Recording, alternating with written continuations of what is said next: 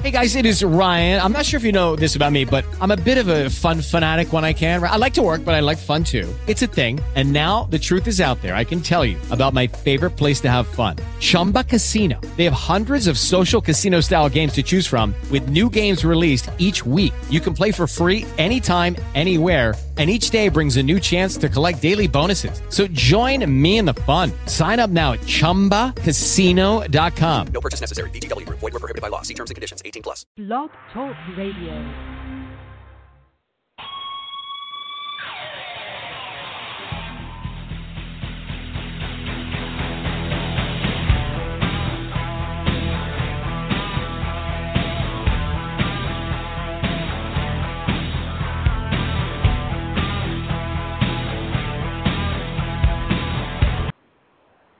Welcome to Gridiron Blitz right here on Blog Talk Radio on Apple Podcasts. Your host, Oscar Lopez here. What a week coming up here in women's gridiron all over the United States as well as in Mexico. And we have matchups opening up in Sweden, Finland, and a bunch of Europe countries are going to be starting off their season as well as the AFVD in Germany coming up, and also in Canada in May. So a lot of women's gridiron. So it is a girls' summer. So uh, it's going to be very exciting summer between April and August. Uh, on top of the NFL draft, on top of the NFL OTAs, on top of all the traditional NFL news, and there's a bunch of tournaments they're going to be coming up in the middle of summer. The uh, WAGL in Australia, the second uh, national tournament down south in Cancun for Lexfa and FX Mexico and all the other organizations in Mexico. So it's going to be very, very exciting times in the summer here. So uh, let's bring in our co-host here, um, Troy Wilson. It's going to be with us here today as well, and then we're going to have Louise Bean chiming in in a couple minutes here. But uh, um, Troy, welcome back. It is a girls' summer. We are going to have a boatload of info, lots of games to cover, an amazing weekend here coming up, week one in the WFA, 27 games to start the slate. Plus, you got about another four to six games in the IWFL. Um, just going to knock off, and then and then you have LFL US kickoff April 14th as well. So a lot of women's gridiron is going to be happening on top of the NFL draft stuff. Yeah, so it's definitely uh, it's, it's it's really football time, you know. Um, so this is a great great time of year, as you said, the WFA, uh, WFL, everybody's starting to kick it up, man. So you know, waiting to to start going through all the previews for these ladies, and um, you know, really get this thing going here. So Troy, we got Atlanta, the Atlanta Phoenix taking on the Tampa Bay Inferno this weekend. And if nobody caught it, you can go to our Facebook page because we're on top of it. Uh, so you can catch the Atlanta Phoenix um, live broadcast of the game. It was a seven to six battle. Little controversy towards the end there in the fourth quarter.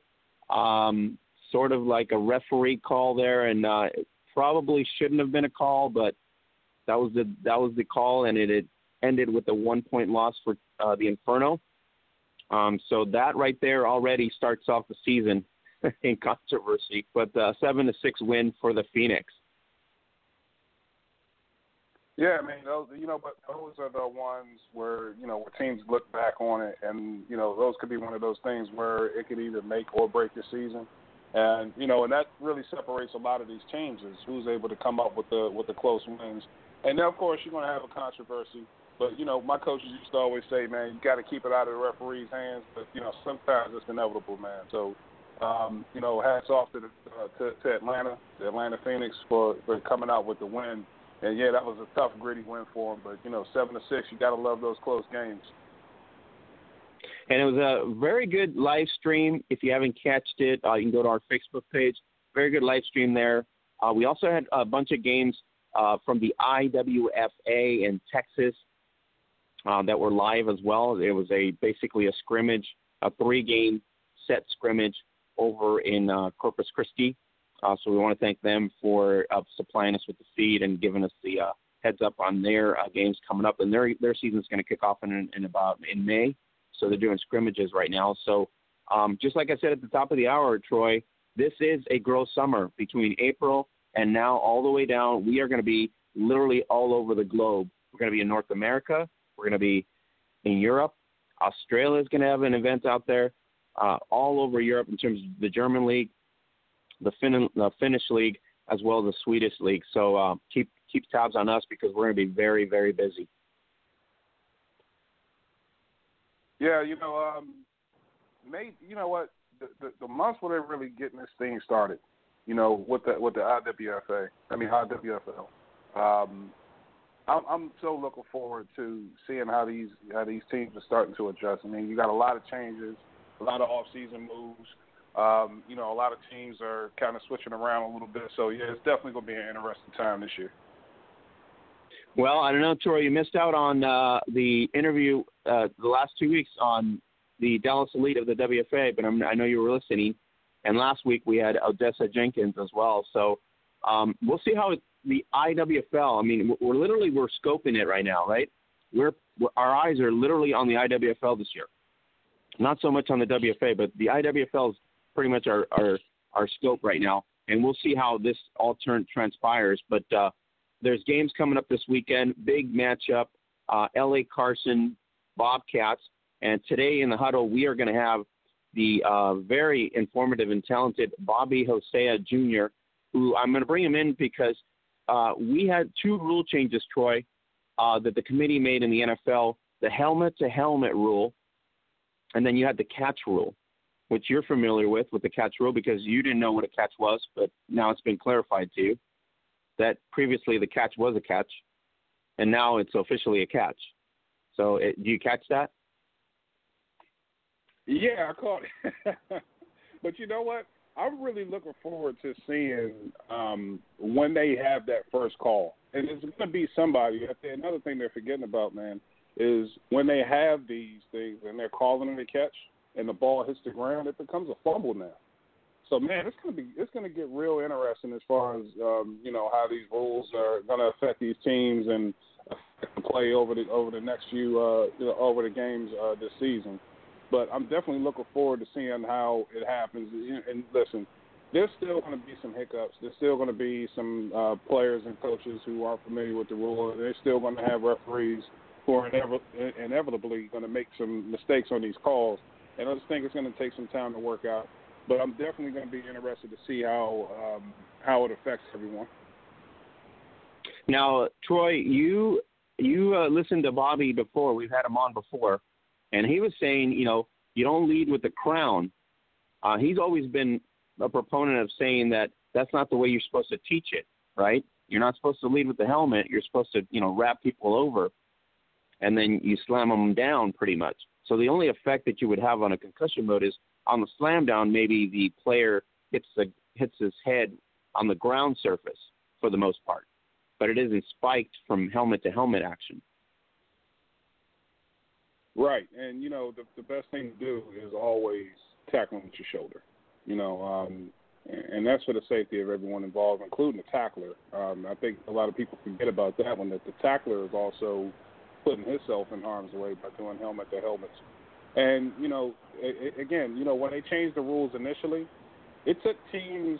I, I would say maybe two, maybe a good three years before they really started to kind of get feel for how the referees are going to call these things.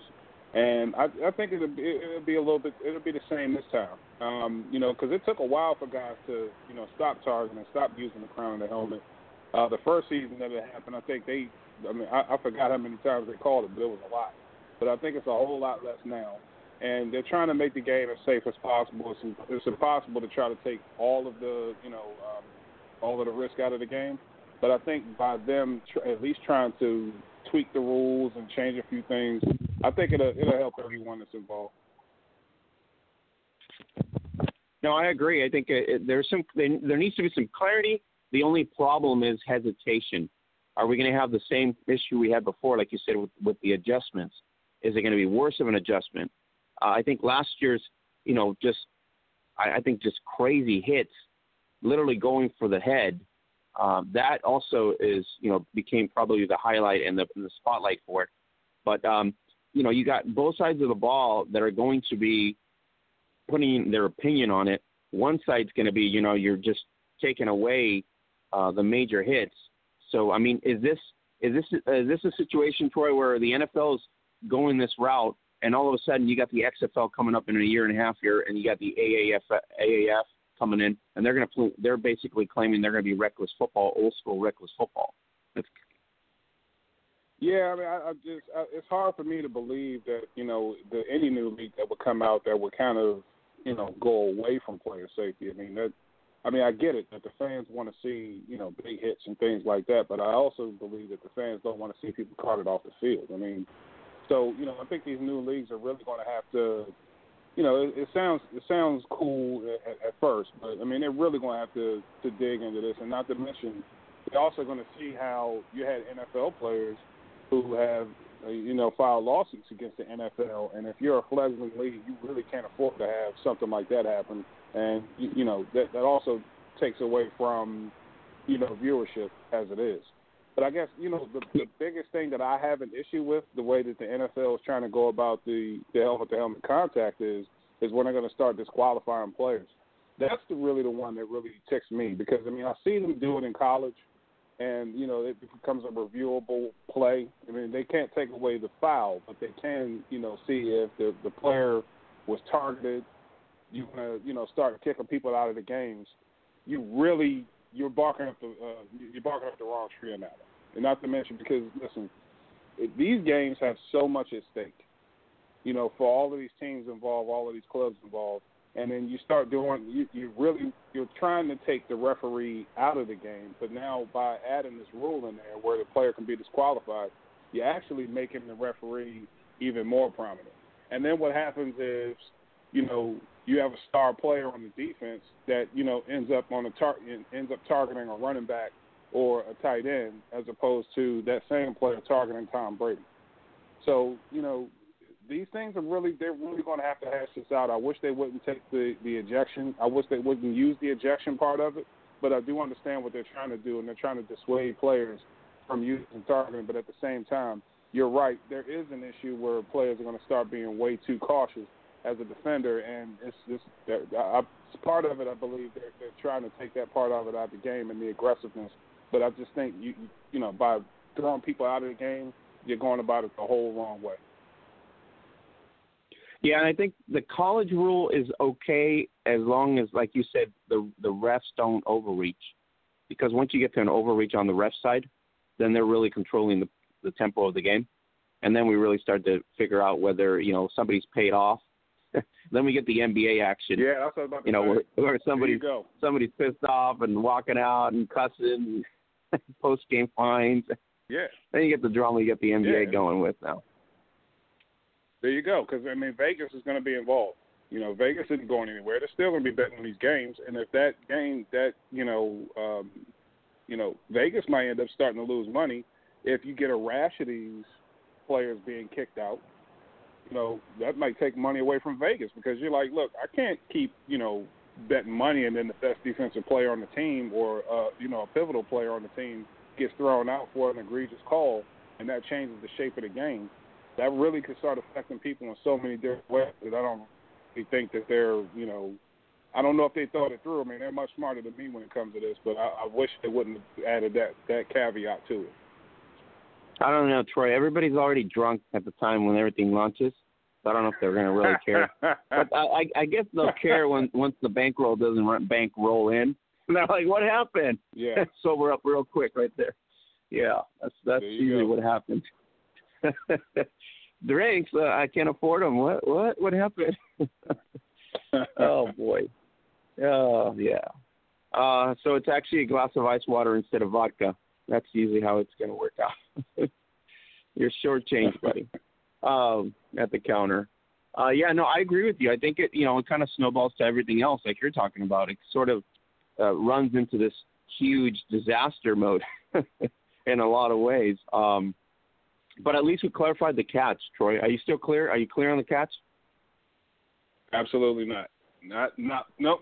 Because I mean, again, it's it's still going to come down to these reviews, and and then you're, you're adding another element to it of the fumble. So if a player, you know, has a semblance of control on it, and you know they fall on they fall on the ground, but you know their hand hits the ground and the ball comes out. Is that going to be an incomplete pass? Is it going to be a fumble? And it's going to just it's it, they're mucking it up even more. I wish they would have gone back to what it was in the '80s and never and never tried to mess with the catch because we were so used to it then. You know, you catch the ball, you got two feet, and you know if you and if you hit the ground, you know you were down. And if the ball came out and you were touched, I mean, you know, the, the ground can't a fumble. It's very simple. But all of a sudden, they just tried to, you know, get a little too cute with the rules, and now all of a sudden there was so much confusion about whether it was a catch or not. And I just think now they added, you know, going back to that or trying to go back to a semblance of that. There's still going to be a little bit of confusion because you're going to have replay and it's just going to be nuts. I, I honestly, I cannot wait for the anarchy to start when when these things really start going bad because I want to see the reaction from everyone, the fans, the players, coaches, everyone about you know when these things start to go bad and if they're going to tweak it again, which they undoubtedly will. NFL cannot help itself when it comes to changing rules and trying to make the game better, and a lot of times they end up making the game worse. All right, Troy, you sound like a you sound like politicians on a normal basis now trying to do well and good. And then all of a sudden we screw everything up. I, I'm with you. I think it's just real. That's what it really boils down to. It's just like you said. It's it's a simple thing that now we've complicated the definition. You know what I mean? It's like the definition has been complicated. It's just weird. Uh, and I don't know. Uh, so let's let's see. Uh, let's find out if we got. Uh, it's uh, Bobby. Are you on the line? Louise, is that you on the line? Yeah, that is me. Yeah. All right. How you doing, Louise? Uh, welcome I'm aboard. good. We are talking. We are talking catch rule or not, and we were talking helmet to helmet or not. So, uh, what's your take? You know, I was listening to. I was able to hear some of the conversation. Um, I definitely agree with so many of the same points that you two were making, in the sense that the language is what gets every things caught up to be confusing. I definitely think there'll be more fumbles, like Troy said. Um, I definitely think that if you want to look back on the the certain calls from last year and even two years ago, a Dez Bryant call in the playoffs, but yeah, those calls could have been changed. And then people want to look at it like, hey, that would have affected the outcome of the games. And well, definitely, some of them definitely uh, could have very easily. And so it's easy to get caught up. I hadn't thought about the point of the Vegas um, with the gambling and how the kicking people out of the game could be easily misconstrued or you Oh, know yeah. bad things could happen from that. Um, I just hadn't considered that because I still was just focusing on uh, just the safety of the helmet to helmet, and then I, I I don't mind how college does it. I think everyone hates to get kicked out of a game. I think sometimes they get kicked out when they shouldn't, but you know that's the nature of instant replay and refs and those kind of things. So um So I while hadn't we're on this- that. But Well, we're on this topic now. Let's bring in an expert. Uh, let's bring in the uh, always informative Bobby Hosea Jr. here of the LA Bobcats and as well as uh, GTScience.com. Uh, Bobby, welcome to the Blitz once again. You're alongside uh, Falcons uh, legend quarterback here, two-time champion of the Utah Falcons, Louise Bean, and then you got college football guru uh, Troy Wilson here in the house. So, how are you doing today? I'm doing well. Good afternoon or evening, whatever the case may be, everybody. I'm doing well. I hope everybody's doing the same. Well, Doing Bobby, we want to bring you in because uh, you know things have sprung up in different aspects in terms of the game, and we think you're one of the voices out there. And we let, let's just be clear here: we got helmet to helmet rule change in the NFL. We got the catch rule apparently defined, and we got youth sports being attacked in certain states, especially like in California.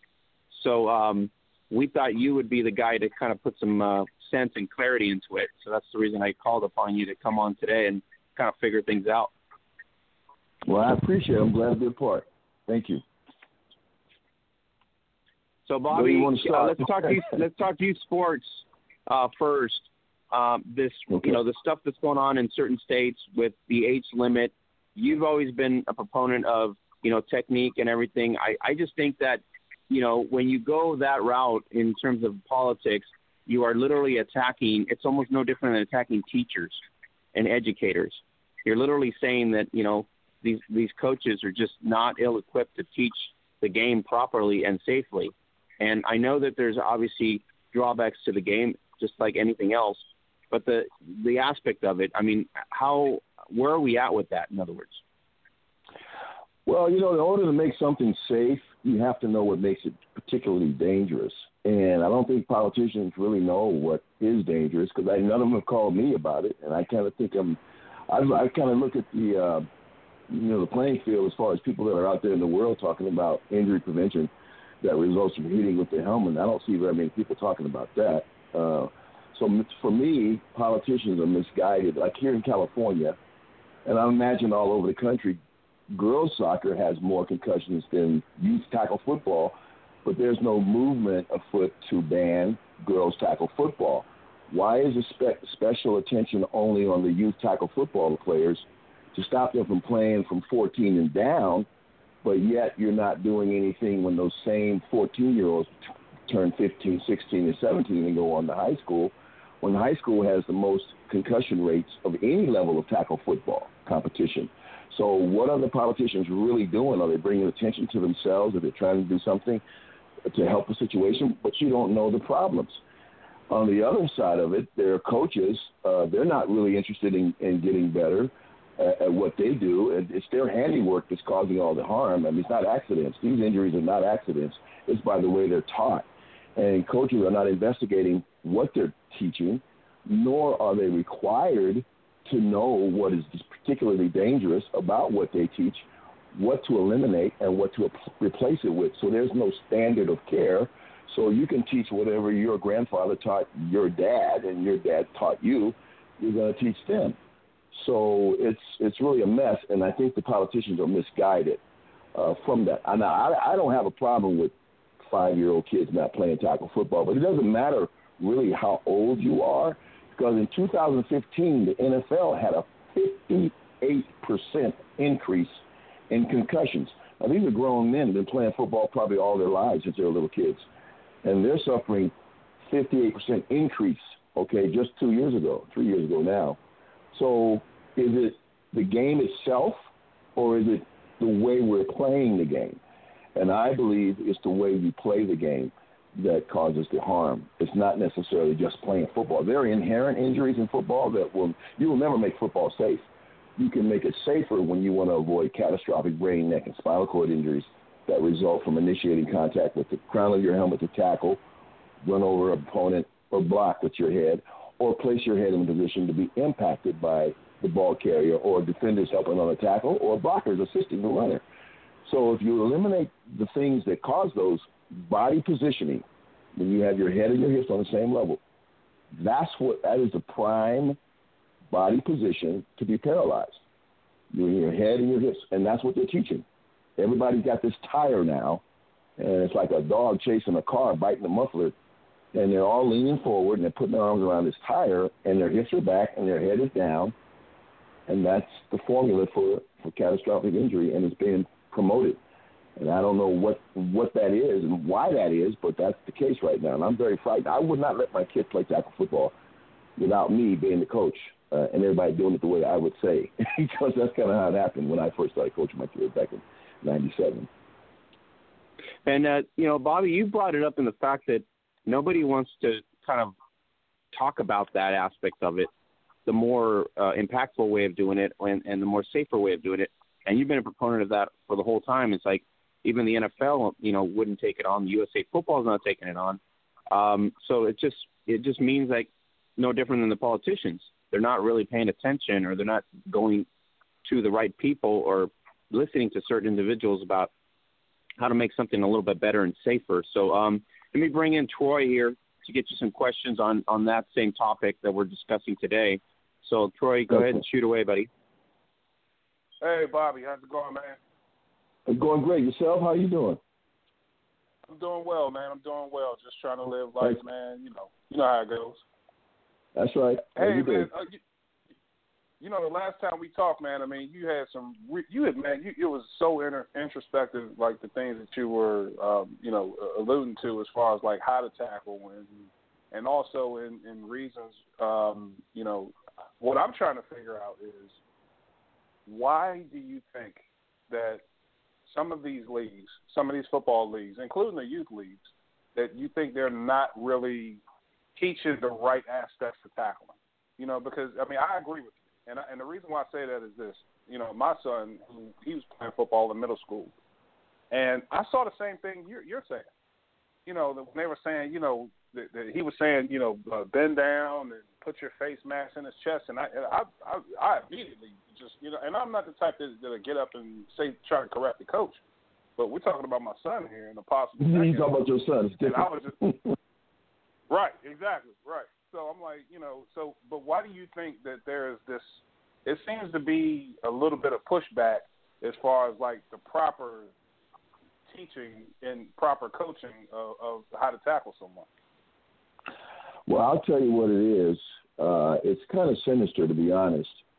Uh, I had a practice up until five years ago that I would reach out to every program when a child would get paralyzed or die playing football to offer my services, right, to make the program safer for the kids going forward. And I would never get a phone call from anybody. Nobody would ever respond. They'd never send an email back, ever, ever, ever, ever. And finally, one day, it was in India, a young, I think he was, a, he was an 11th grader, died. So I wrote them like I always did, do every time. I mean, no matter where it is, if I hear about it, I'm going to reach out to them. And so a gentleman called me, first time and only time I've ever gotten a call ever, okay? And the gentleman said, I can't tell you my name, but I want to commend you for what you're doing for the sport. But our lawyers tell us that we can't accept your services because we'll be admitting guilt for the death of the young man. And so it kind of shocked me because now I'm like, okay, so what, what are you telling me? You're going to keep your head in the sand, you're going to keep your mouth shut, and you're going to cross your fingers and hope it doesn't happen again? And so that's kind of what it is. And so move forward several years later, I'm at a whenever they play the SC and UCLA plays at the Coliseum, I don't go to the Coliseum because parking is horrible. Play the Rose Bowl, I'm going to the Rose Bowl. So I'm at my buddy's house because they played at the Coliseum, and on the way out after the game, uh, one of my old classmates asked me what I'd been up to, and I told him about the tackling and this and that, and I told him what was going on, and he says, you know what, they can't change. And I go, why? He says, because of subsequent remedial measures, subsequent remedial repairs. I go, what does that mean? He goes, well, just give you an example, if you left this house right now, you slipped on the porch and you hurt your hip, and then you go to the doctor, you got to have surgery, you come back and you find out your friend fixed it, you cannot turn around and sue him because you didn't know that he didn't know that it was dangerous. So you can't sue him. Had he known it was dangerous, then he would be liable for your injury because he didn't fix it. So my thing was, I found out that okay, well, either either they know these injuries, you know, these techniques that we use have been injurious since the inception of the game. Because that's what I look at. I look at the inception of the game, and I look at things we're still using today, and we're still using what I call the um, Jim Thorpe tackle. I got a photo I found of Jim Thorpe, 1928. He's tackling the very first tackle dummy ever created. And astonishingly, they're tackling the inner tube now in the exact same way that Jim Thorpe did. That's nothing new about it. They call it the hawk tackle, which is only new about the name, and then those who get hurt using it. Um, but I think it goes back to if they knew that this was dangerous, then they're liable for every single injury that has occurred from use of that technique that they're propagating. So why are they selling this? Why are they pushing this down everybody's throat? Why are they making everybody use this tackling technique? I don't get it. And it's dangerous. Well, don't they see that? Don't they see these little boys that can't get off the ground? Don't they see these college players that can't get off the ground? Don't they see these grown men in the NFL can't get off the ground from using the exact same technique? Or is it by design? And they want they don't want to see it.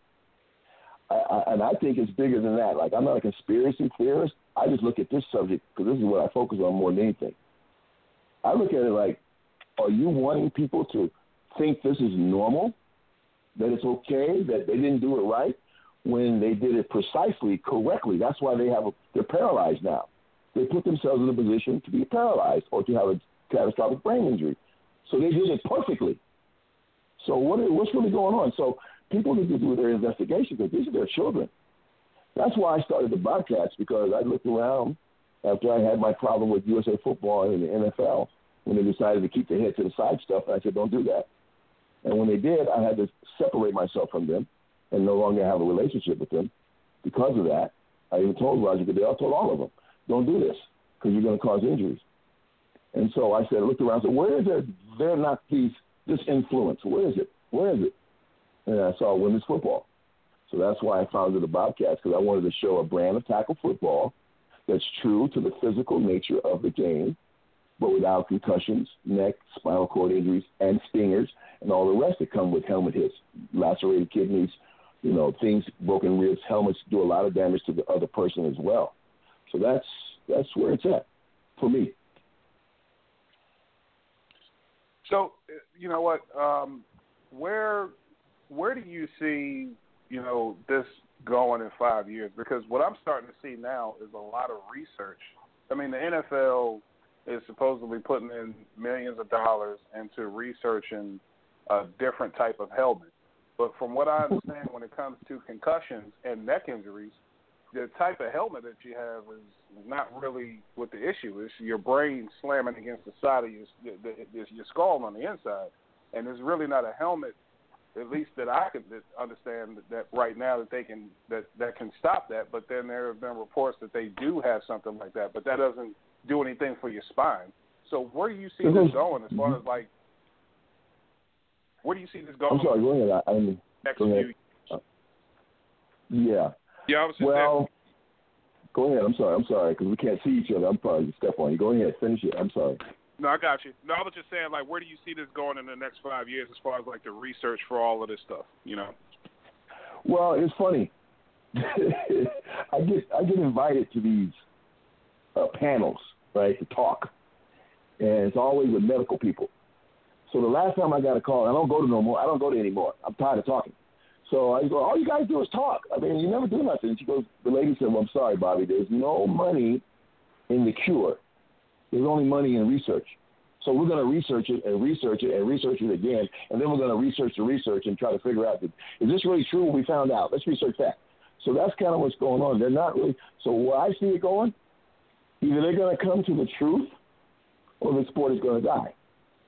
Either they're going to change their behavior, their attitude, and their intentions, or the game is going to die, along with a lot of other people first.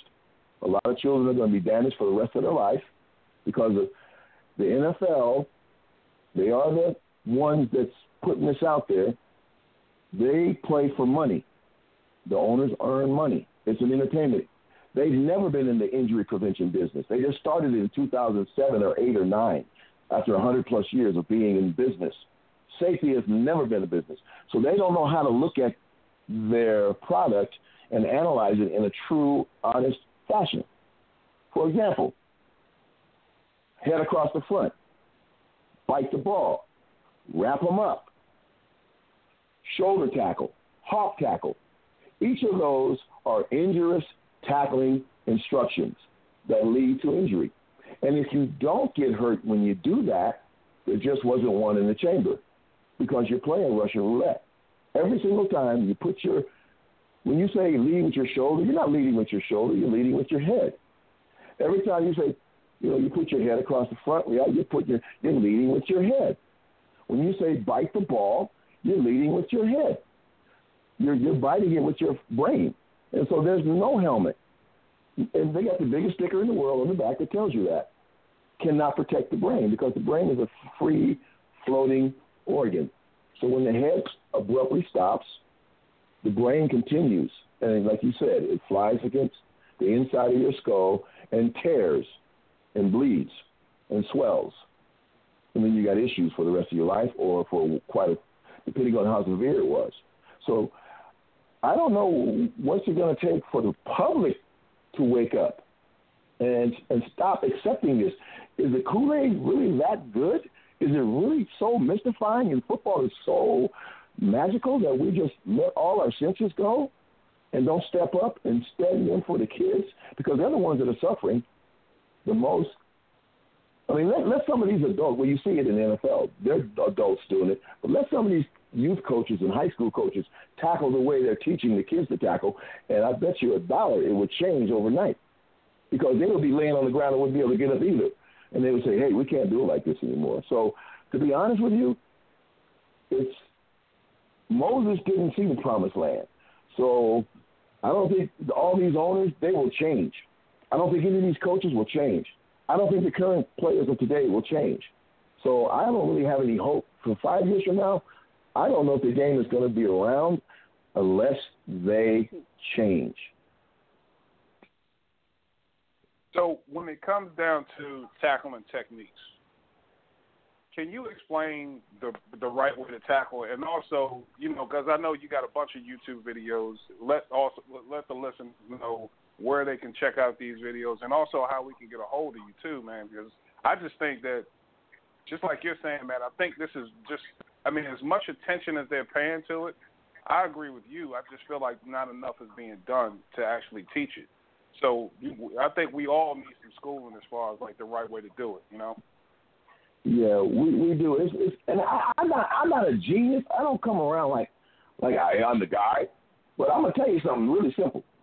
The creator of the universe, the only thing that he cannot do, or she, God Almighty, cannot do, is fail. So in 1997, I was scared to death. I didn't want to be the head coach of my son's football team. I just wanted to be a daddy coach.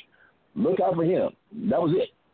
But the other gentleman had to step down because of his job, the, the previous head coach. And so everybody looked at me because I played at UCLA, I played pro football, blah, blah, blah. You be the head coach. But before the first practice, I was so scared of seeing one of those little boys that can't get up because of what I said. I literally prayed. I said, Lord, teach me to teach them. And I'm telling you, I'm just being honest. The next day, this thought came to me, this way of tackling. So over the years, as I followed my son to the various levels, as he went to high school, I followed him, ended up being a DB coach, ended up, you know, now I'm, I'm in junior college, and I'm, I'm the director of player development at San Bernardino Valley College, and I coach the safeties and so I stayed in the game. But so how you teach tackling is you think about, okay, what's the first thing I want to do? Well, I don't want to not get hurt. That's not my first thought. My thought is to make a tackle. So how do I make a tackle in a way that won't hurt him? Okay? Now I'm thinking about him. I'm going to tackle you, but I'm not going to hurt you when I do it. So what is the objective? To stop the forward progress of the ball carrier. So how I start teach the kids is the most important part of making a tackle is the beginning, being lower than the ball carrier. So we always train our players to have our eyes below the face mask of the ball carrier because the ball carrier acts, defender reacts. So if I'm closing in on you and you and we're the same height and you drop your shoulder pads, well, you went first, and I'm going to follow you because I don't know if you're going to cut left, cut right, or try to run through me. So when you drop your shoulder pads and I drop mine in response, that's helmet to helmet dynamic because I was at the same height. I didn't have a plan. See? So first of all, we got to have a plan other than just get them. That's kind of what the plan they gave us when I was a kid. Probably you too. All of us, all of us a bit older. Get them. That was it. Oh yeah. But you know what I mean? You remember get them. Um, and that was all I got. exactly. that was it, man. And the ones that did it played defense. The other guys that were scared, they played offense or block or something, you know. But anyway, uh, Right. Go get them. But anyway, you want to be lower than them by bending in the knees, keeping your waist at a 45 degree angle. And when you when they dip, I'm closing in on you. I know you're either gonna cut left, cut right, or drop your shoulder pads because I'm dictating that. I'm in charge of this play. So I'm not going to be surprised what you do. So when you do decide to dip your shoulders, because Deacon Jones is on the right and, and Dick Butkus is on the left, and my little skinny butt is in front of you, so you're going to take me. And so I'm going to step into an imaginary hole, bend deep in my knees with the my front foot on the outside of my chin, barely on the outside of my chin, and my back foot maybe about four to five inches beyond my rear end. So I look like I'm coming out of the blocks as a hurdler. That's how I look without my hands being on the ground. My hands are behind my back, reaching as far back as I can. And as soon as I step down, I throw double uppercuts. I rip. So that will activate my hips going up, and my head will go up and away. And I'm going to hit you with my what I call strike plate, shoulder tip to shoulder tip, just under my chin. I'm going to be looking up your nose because I want to see your snot. I'm never going to see it, but I'm always looking, and that's the point. Because that's the point. So the same thing on an angle tackle. You cut to the right, I dip, and I rip. Now I'm trying to get my hips to your armpit, and I'm trying to get one hand, my front hand, to the far number, the top number, my back, my rear hand to the far number, the back number, and I'm looking at your ear hole. You coming directly at me, I'm going to dip and I'm going to rip. I'm trying to get my hips to the top of the numbers on the front of your jersey and get my hands to the top of the numbers on the back of your jersey. So that's a fit. So now my head is not in position. Like if I put my head to the side, I don't have a teammate coming from the either side of the ball to hit me in the top of my head or side of my head. The ball carrier can injure you when you put your head to the side or put your shoulder down. A blocker can injure you. So that, and, and also you can hurt the runner with your helmet. So that's how you use dip and rip, but it takes a lot of training. You know, we traditionally we have to change the way we teach kids. We have ten hours of what in the world is that? Who when people adults do a to lose weight on January the first, right? We got a New Year's resolution to lose weight. Come July, we'll probably ten pounds heavier than we were in January. Okay, how long is it taking us to lose this weight?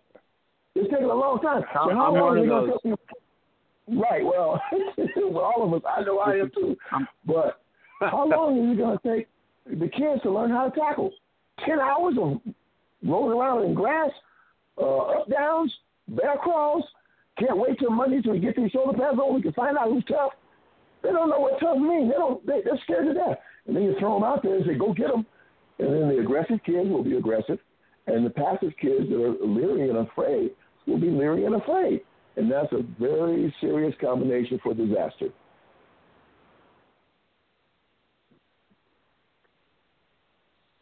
Oh man, Oscar. I'm, All right. I'm here. No problem. Um, Louise, let's bring you into the conversation. Here's a quarterback, uh, Bobby. So probably different Yes. aspect of it, but uh, similar in terms of you know getting protected. Yes. Hey, hey, Bobby. Uh, I have to start off with Go Falcons. Sorry. Hey, it's right. Go Uh, Falcons. Go Falcons. How you doing? I am I good. I- I was hoping to see Um, you Saturday, but you you, you stepped down now. Uh, well, I live in Montana, so that makes uh, playing a little more Mhm. difficult. A little more So, difficult. uh, But I'm, I, I still uh, do some stuff for the team, and I helped with the travel, and so yeah, I got the hotel for them that they're going to be staying at down there. So, but they're all really excited. And I was just Oh, down in. Utah this past weekend, so I saw them, and and uh yeah, they're all excited. So I just had to lead it. off with that, though. Yes, um, yes, So it'll be a good game, I'm sure. Hey, couple quick questions. Um, yes. So, I went ta- going back to the very beginning when you were talking about that in your non-conspiracy theory uh, discussion, talked about helmets improving over the years, and that was evolutionary. You, let's keep improving the helmets, make them safer, all that kind of stuff. That seemed expected, and people didn't have a problem with it. So, why do you think people are okay with that, knowing that hey, we need better helmets, but they're not okay with hey, we need better tackling for whatever for the reasons that you were implying? Why do you think that they aren't equal in that sense? Uh, great question. It's accountability. It's accountability. I hear a lot of. Uh, I'm not going to name any names because I don't want any, flack from anybody. But I hear these people talking about their children that have, you know, been injured severely playing tackle football, but they never cast a disparaging word to the coach. They never look at them as if they had anything to do with it. Players don't either. NFL players don't either. Uh, I, I call it the sort of uh, what is it, uh, Stockholm syndrome. You don't want to say anything because the coach picked you up, he dropped you off, he he fed us after the game, he got us snacks, he loves us, but he's teaching you things that can take your life, and he's not. But it's not really his fault in that it is in a way, but it's not because he's not required. Like for example, there's not a single coach in American football at any level that is required to know what causes a concussion, nor how to prevent one. All they have to know is when you got one. They have to learn how to identify a concussion.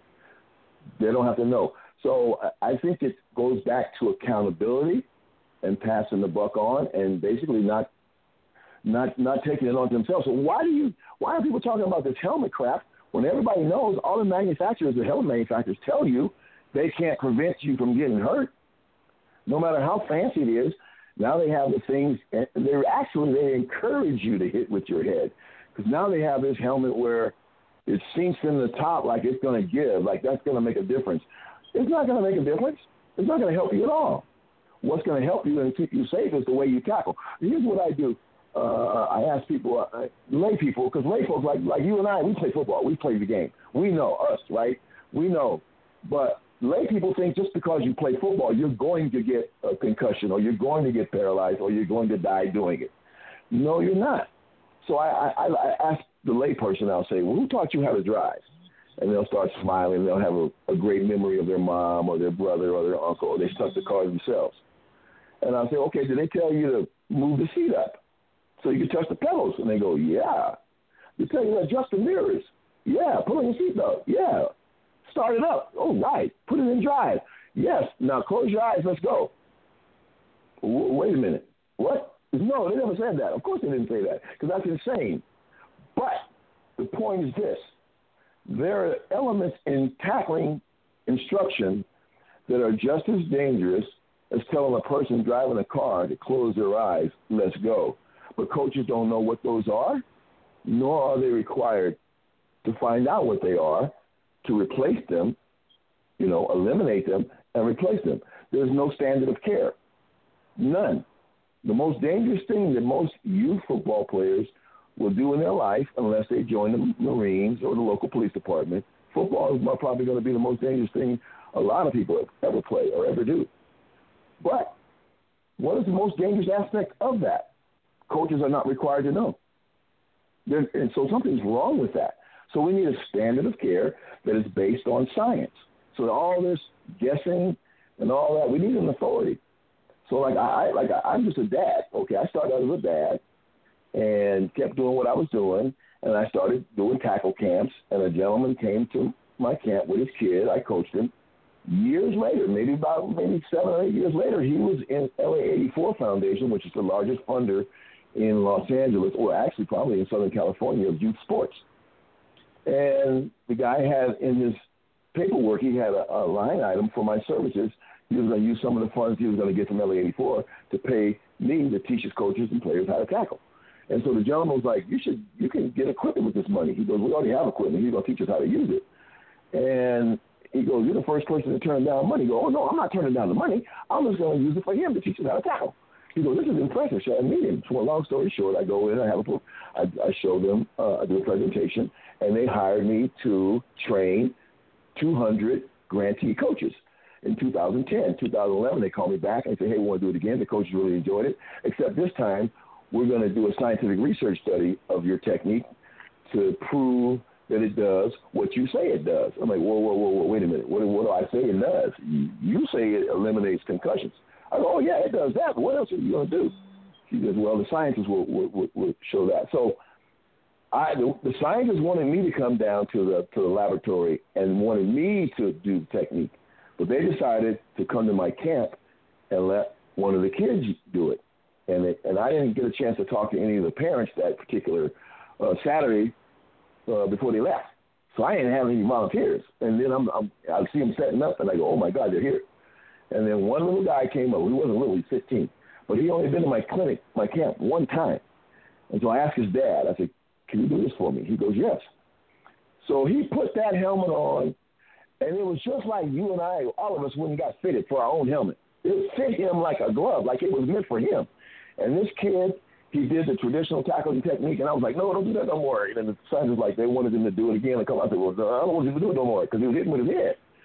And then he did a different rip, my technique, and and it came out that my technique, the Hosea method, which it's known as now, eliminates 100% of the crown from the form tackle and 100% of helmet exposure on the angle tackle.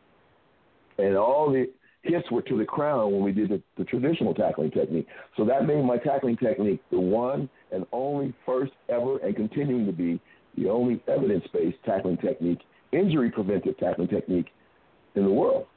And, and I didn't think that way. You know, I wasn't trying to do that. I was just trying to protect my kids, and I just coached them up.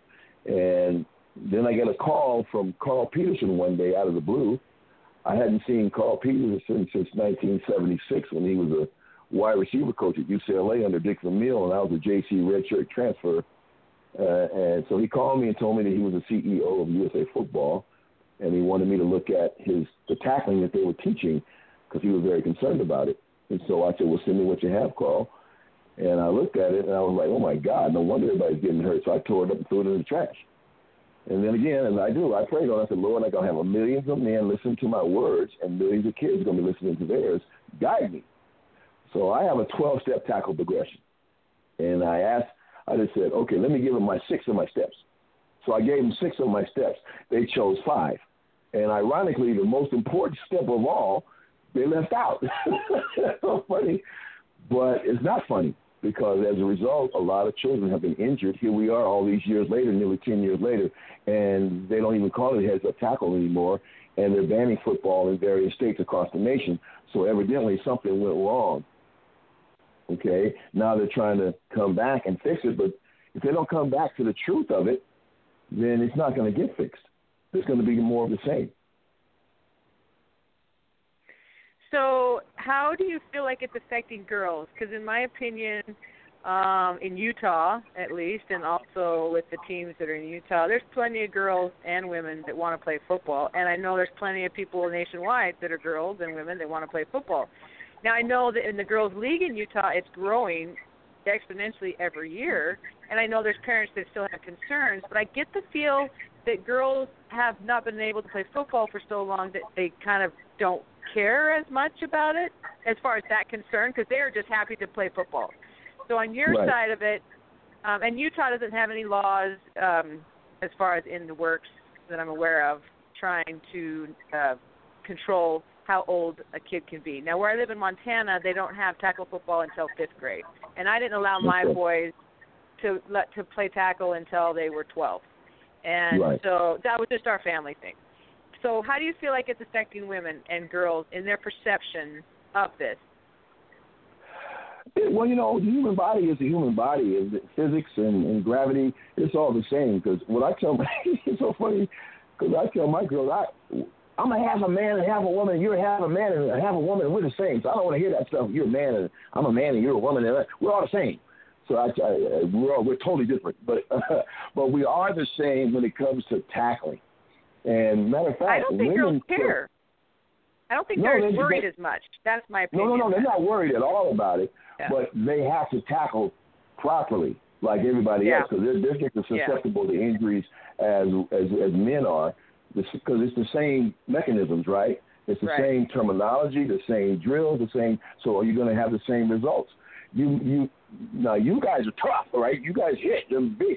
Some teams are not that physical; they just kind of grab you and kind of wrestle you to the ground. They're not playing the brand of football that champions play. You guys play serious football, and, and you guys are the gold standard that we're trying to you know be a part of. And so we're bringing a physical brand of football to the game that can eliminate. And people go, those are girls?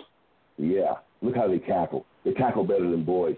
They tackle fundamentally sound. They're intelligent about what they do. Because you know what? Women, that they don't have that macho, fake. I have to pretend I'm tough because I'm not really tough, so I got to be somebody that I'm really not. Women, I don't find that with with my women's team. They're, I love coaching them. It's fun. I mean, I really enjoy them because they they want to know it's like you guys kind of drive me crazy sometimes because you ask too many questions. Like, how come? How come? How come? but to be honest with you, they're more focused on doing things correctly than boys are because we just have this.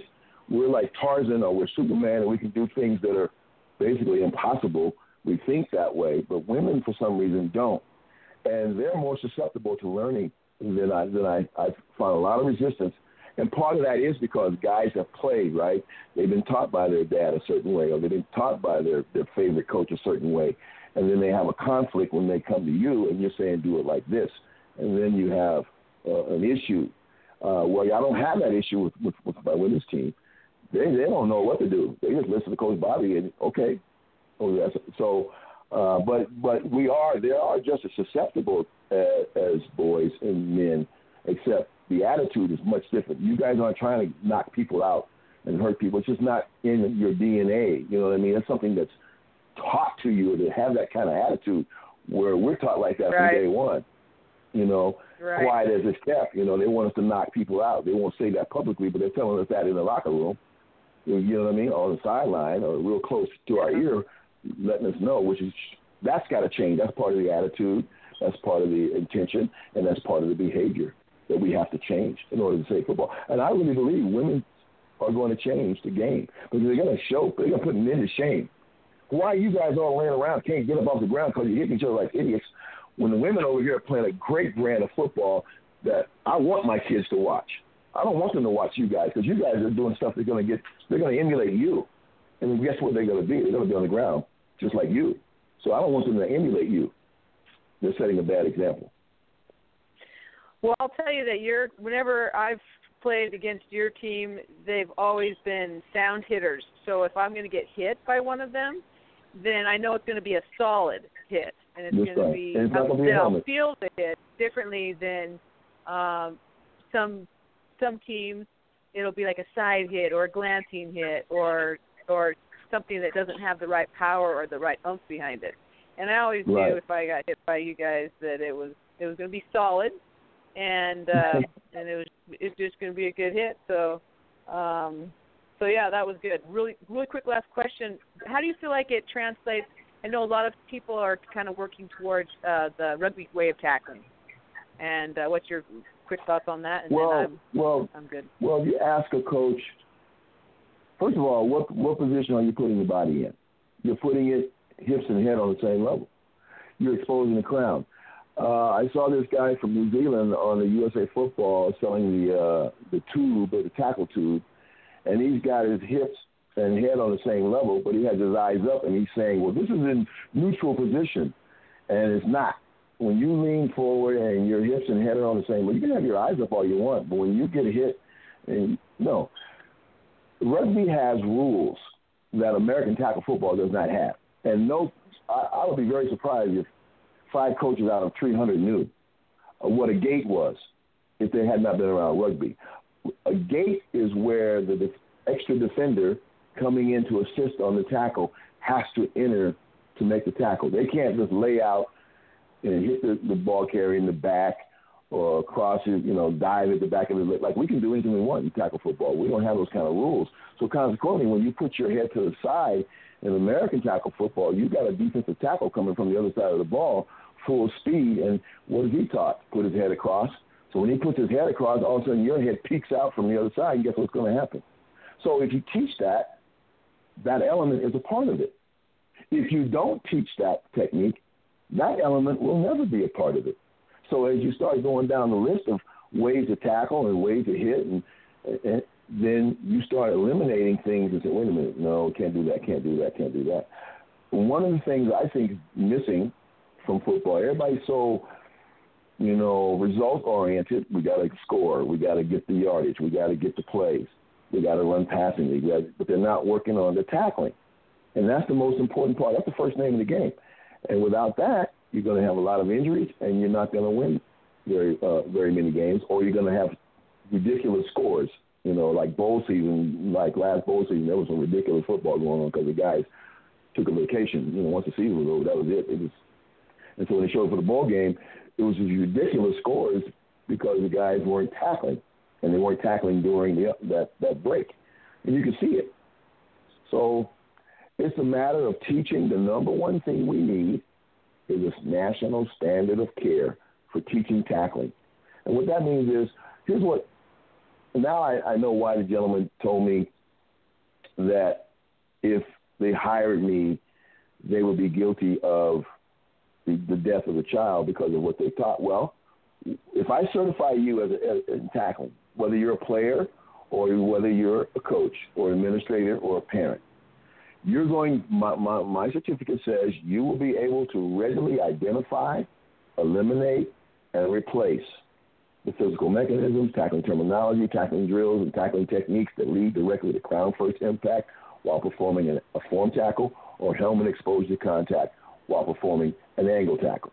Those are the two scenarios where the most catastrophic injuries happen because they're overcoached or not coached at all. And so you have all these different things where people are telling you to do different things. Put your head to the side. I've never seen. I've never.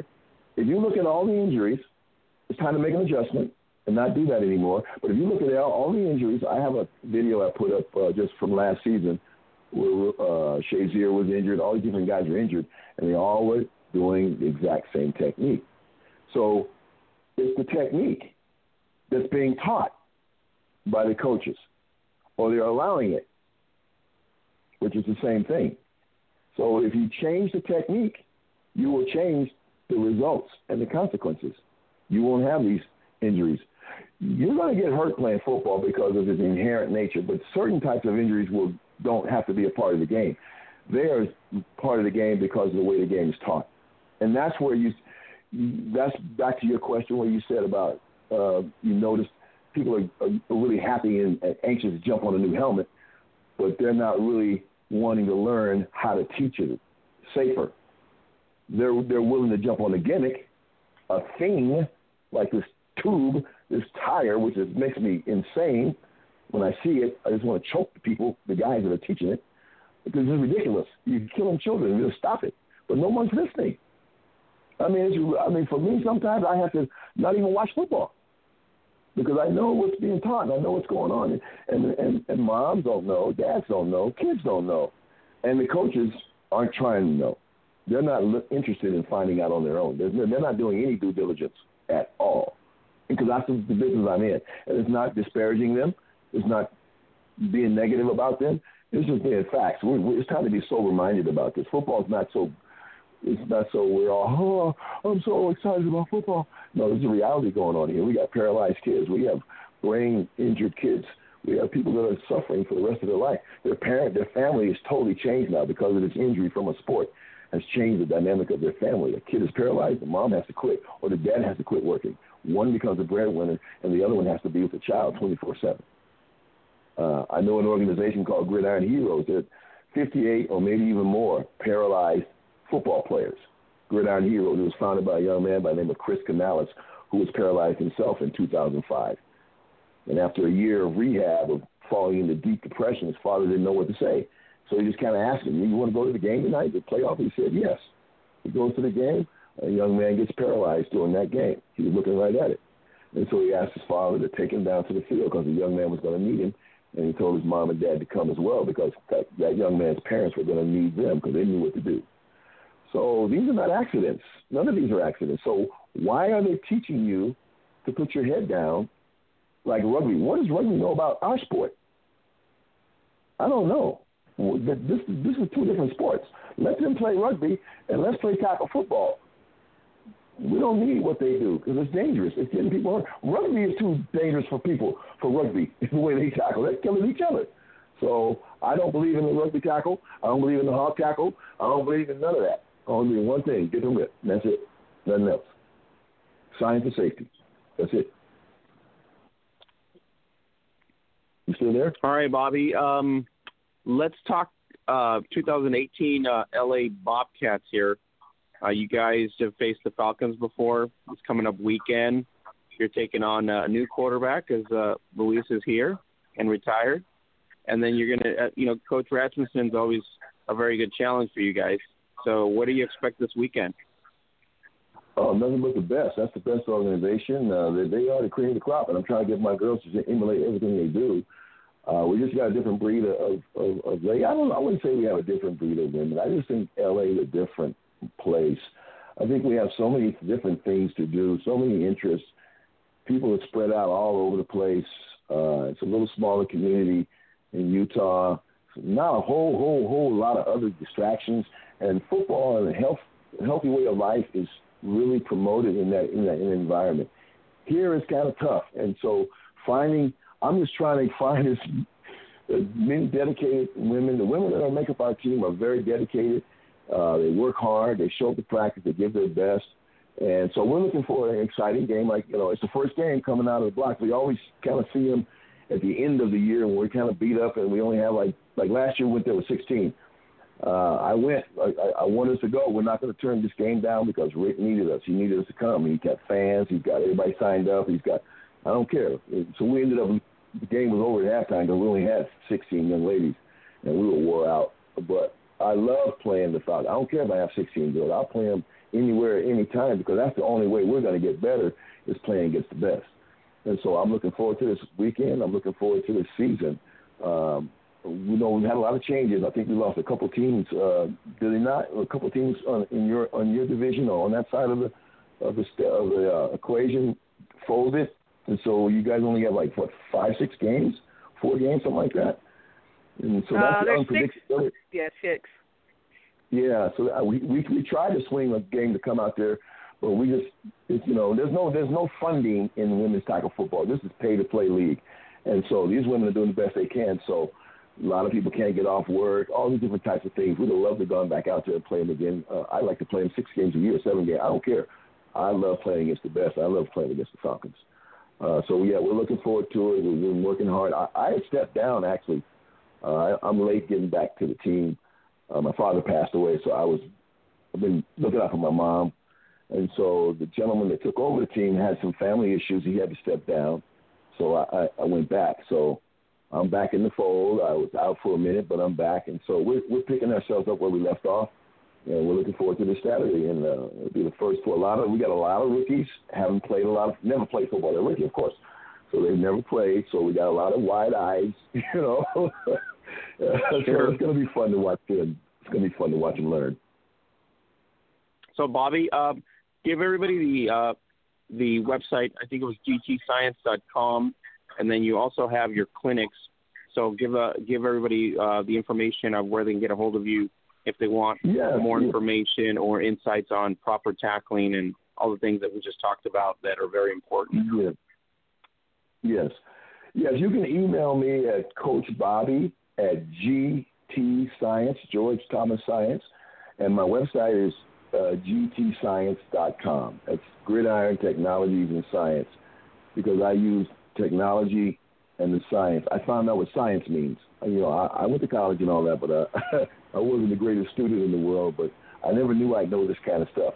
But science is a systematic series of steps that are followed in order to reliably predict a specific type of outcome. The outcome that I want is not to initiate contact with the crown of my head when I make a form tackle, nor expose my helmet to contact while I make an angle tackle.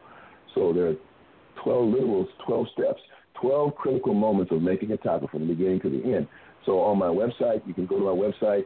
You can see that I have videos on there, um, information. Uh, but I have my tackle camps here. Uh, I'm, in, I'm in San Bernardino now, uh, San Bernardino Valley College. So I'm starting my second um, 12-week session. I had my winter session for 12 weeks that started back in February. Now I'm starting my spring session that will actually go all the way through July. That's 12 weekends, uh, two-hour sessions. So it's basically 24 hours of the only full-speed game simulated tackle training system in the world where you'll actually do every tackle you're going to see in a game, except you're not hitting a person. Even though you're reacting to a person, at the end of the tackle, you're hitting a pop-up dummy uh, or you're tackling a sled, and you're hitting it full speed. But we don't get to that point until you hit air from your knees, because believe it or not, players will hit air incorrectly, except they won't get a, an injury. They'll just get another opportunity to get better. They get another rep. So that's what I do. Um, we start that this Sunday. We'll go all the way through July. Uh, and I have clinics, but see, the, the coaches' clinics, this is where I'm kind of, I'm really angry, not angry at them, I'm just disappointed in, in football coaches. When uh, the word came out about the potential ban of, of youth foot, tackle football in California, I got a phone call from, I won't tell you where the group it's from because I don't want to disparage anybody, but about 1,800 coaches. And I talked to them, all of them, all pretty much at the same time on, on, on uh, live chat. And so I said, what are we going to do? I said, well, we got to show the state legislatures that we're trying to fix the problem from within, from the coaches. We can't wait on doctors. We can't wait on politicians. We're the ones that are making this problem. Let's fix it. So I'm going to have a clinic. You guys come, and I'll videotape you. You know how many coaches showed up? Not one. So, and my son was really upset. Like, Daddy, you, you should you should just go home. I said, Nope. I'm gonna stay here. I'm gonna wait till the time, half hour after um, everybody's supposed to be here. Then we'll start breaking everything down. But I had everything set up for 200 grown men to learn how to teach kids how to tackle, because I believe the best teacher is a great student first. So coaches are going to do all the drills that they're going to teach the kids, so they can figure out for themselves that wait a minute, my dad taught me this. This is getting me killed. This is getting the kids killed. This is why Tommy got hurt last year. I taught him how to do my dad's technique. Okay, we're not doing that no more. So that's what the clinics are all about. But if there's no mechanism to cause coaches, to force coaches, to go learn a better way to teach tackling. They're not going on their own. Now they'll go to the clinic to learn the, the latest passing uh, schemes, and none of their kids can throw the ball at 20 yards. So I don't know why they they run and learn all this stuff from Division One coaches and NFL coaches. They can't teach their 12 year old kid or nine year old kid to do it, but they won't come to tackle camp or they won't come to, to coaches clinics. And so, wow, I don't know what's really going to happen to the sport, but that's what I do, guys. Sorry go on. oh no worry. Um, so, Bobby, uh, give us our links. You can send it to me, direct message. That way we can kind of promote those as well and maybe get the word out, especially with everything that's going on right now with the, uh, you know, politician, uh, politicians, you know, actions and the youth, uh, saving youth uh, sports. So that would be very valuable information for parents and for everybody else to know that obviously there's someone out there that wants to correct the issue and make you maybe certify all these coaches to teach a different technique. So that that would be awesome. I, I thought we had it with uh, USA Football. I just knew that was going to happen when I did the heads up and and shared that with them. Uh, but when they altered it, uh, because the five year olds and seven year olds weren't able to do my technique, and I said, well, they need to grow up. They need to get stronger. They need to get away from football until they can do it. Don't compromise right. safety. Well, it turns out that the five year olds to the 12 year olds are the largest demographic to buy tackle football equipment and they didn't want to discourage them from playing tackle. So they said, put the head to the side, which is what they've been right. doing forever. And that is why we have problems. Putting the head to the side is not safe. It's only right. conjecture because you think you're putting it to the side. Well, you have 22 people on the field, or the 22, yeah, you have 22 people on the field because I did play in Canada. You have 22 people on the field, and they're coming from every different angle. So to put your head in a position where it's you're like putting a you know, golf ball on a tee, and you wait for that five iron to clock it, and that's kind of what's going on. Uh, so I don't know what it's going to take. I uh, I am going to put up my own online course that I'm in the process of doing. I've been doing it for like three years now, but uh, I'm almost done, and and then parents can be able to, and kids and and coaches in their own home in their own leisure time, to learn something different other than what's being mandated by the governing bodies that say you can't teach anything else other than this, or you can't go to these clinics. And I'm like, why is that? What's going on? What's it? That's the conspiracy part to me that I don't want to go there, but it just seems odd. I just, I yeah. Well, it's going to be nice to have a different perspective or a different. It's no different than in sales. You know, when you have different techniques for sales, when you do commission sales and other stuff that's the same concept. You know, there's one one way here and another way here. So it's, it's nice to hear that you have a different method. And once it rolls out, maybe a lot of people will take advantage of it and go from there. Um, so I really wanted to bring you in, kind of give us a reality check of all these changes that the uh, NFL was making, especially the helmet to helmet, and obviously tackling is the biggest issue, and then the youth sports, uh, you know, situation that's been going on. So uh, I didn't think of anybody else but yourself first thing, trying to get you well, on here just to get some clarity. So, uh, but Bobby, I wish you well against Utah. It's going to be a battle. Um, it's going to Yeah. be home opener, I believe. So it's going to Yes, be pretty tough. But uh. Other other than that, you know what to expect. So Rasmussen, I'm pretty sure is coming with, uh, as I say, uh, all the military squads. The brigade's coming. Oh, no question about it. The Falcons are, like I said, they're the gold standard.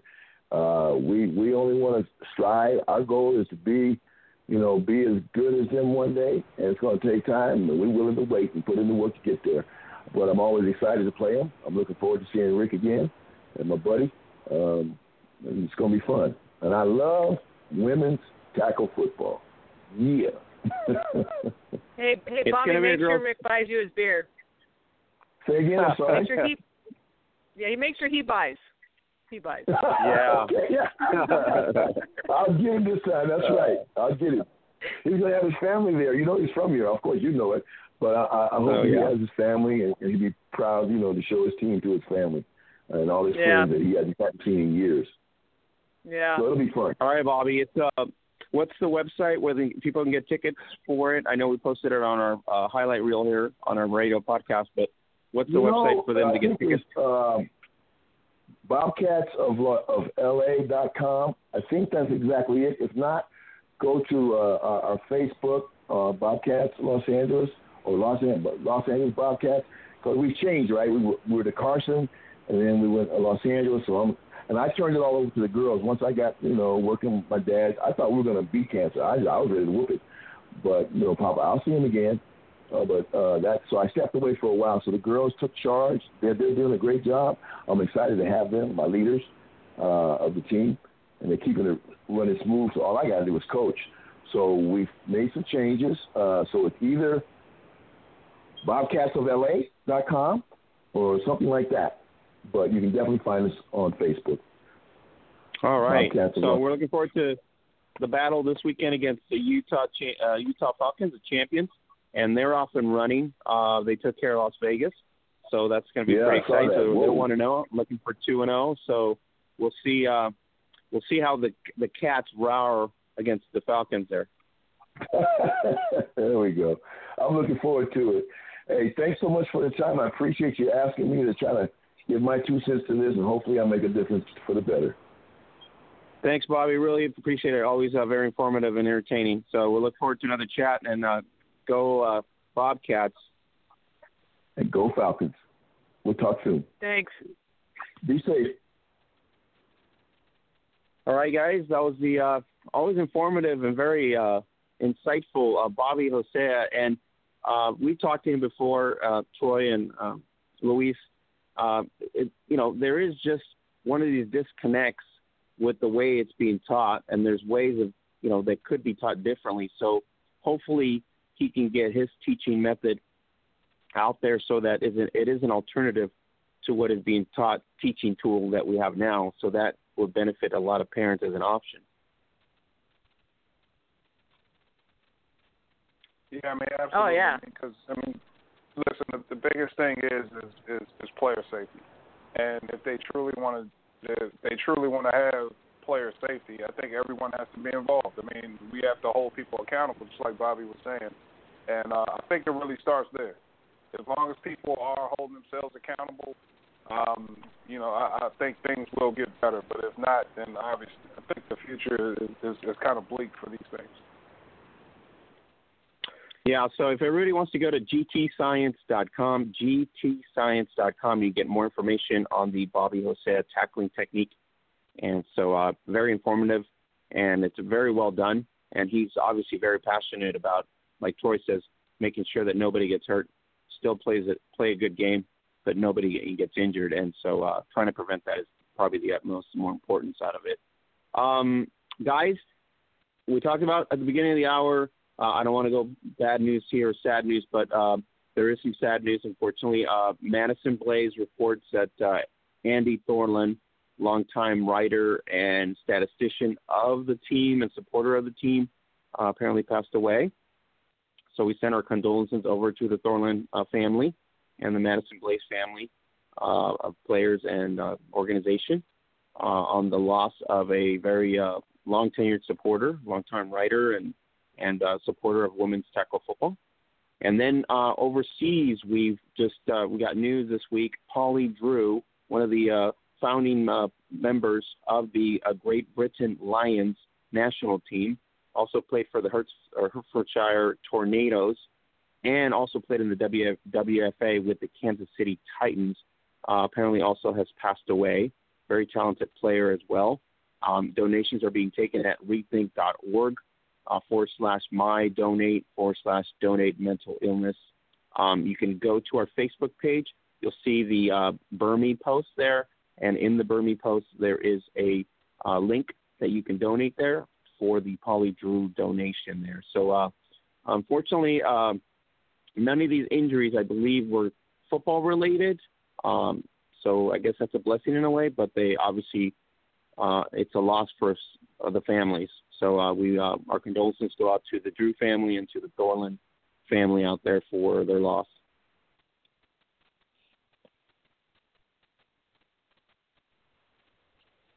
All right, guys. Um, to uh, what we're going to be doing here this week, WFA weekend. So uh, Troy and Louise, uh, Atlanta took on Tampa Bay Inferno. We talked to the Tampa Bay Inferno about a week ago or so, and so they were ready and revving. And unfortunately there was one little uh, missed call at the end of the game that caused pretty much the Inferno a loss. Uh, so it's a seven to six win for the Atlanta Phoenix. Uh, shout out to the Atlanta Phoenix for their awesome uh, broadcast, and I believe they're going to be doing it all season long for their home games. So that was really awesome, and we really appreciate that. You can uh, check it out on our uh, Facebook page. You can link it up to their to their page as well at the Atlanta Phoenix. Um, Troy and Louise, very good game to kick off the WFA season. Uh, two very good teams, uh, rivals. One Division Two, the other one's Division One, of course. And so it was a good, a really good matchup. Yeah, I thought it was. Uh, you can go, Troy.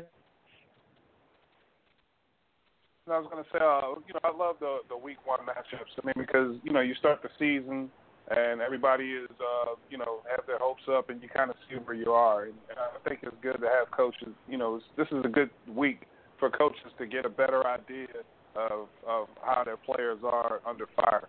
And um, so week one is always the most important one. So my thing is, is that you know for the winners and the losers, you know we all have something to learn from it. But it's just going to be interesting going forward how they learn from it and and how they you know make adjustments during the season. I thought the stadium looked awesome, where they're going to have the championship and where they're playing their games, and I thought the stream was really well done. Uh, the announcers were just great. You know, the southern accents and just their terminology was great. Um, I expected a higher scoring game actually, because both those teams have put a lot of players and experience, and uh, I think that game's a good game to schedule for your Massey rankings for both teams.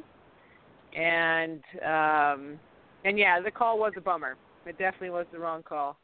Uh, but man, those players out there, I don't know what's the problem in Utah, but gosh, those players on both those teams are just so big, tall and big, oh, yeah. and just that's southern, big that's girls. A, that's a southern beef right there. These girls are That's big right. time southern beef. Um, yeah. And offensive line, the offensive lines are a wall, and, and that's for sure Yeah. right there. They're they're a wall on both sides. So they played a, a, an outstanding game on both ends. Uh, I think defensively it was a really good defensive game for both teams, a real big test for both teams, and the score reflects that.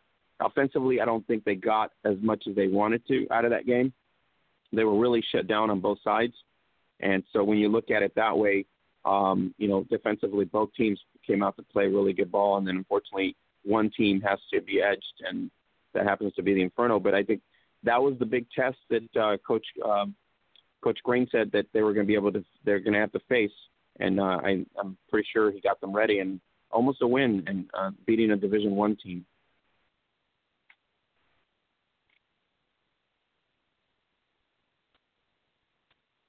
Troy, are you or uh, Louise still there? Oh yeah, we're still here. I Okay. I just No, I mean you guys can chime in. It's not a problem. Oh yeah, no, I, I, I like we had just had Tampa Bay on, so it was interesting to hear from them and to see their goals and their perspectives and uh, what they were trying to accomplish. But I, when we did our rankings with Burmy, I put Atlanta pretty high, uh, based a lot because they had a big roster and they're hosting, and that does something to you mentally. So, um, you know, I'm still going to hold to it so I, until they lose. So we'll see what happens. Yeah. Well, they played a good game. Uh, Troy, I don't know if you got the ch- a chance to watch the the stream on there, but it's still there. So, uh, but other than that, Atlanta did, you know, uh, like I said, defensively on both sides, they played a very good game. Hats off to, like I said, the Atlanta Phoenix for a great streaming. Uh, it was about 55 different countries. They were streamed on Facebook, and their feedback was they got about 55 different countries that watched the game all over the Wow. globe. So um, Wow. um, hopefully, you know that worked out really good for them and women's football as well. So um, I know on our Facebook feed um, we we got really good reach on that as well. So I know they got huge reach because we were sharing it. So whoever was on their original site on the Facebook page, so uh, off their website, um, and the announcers did a great job.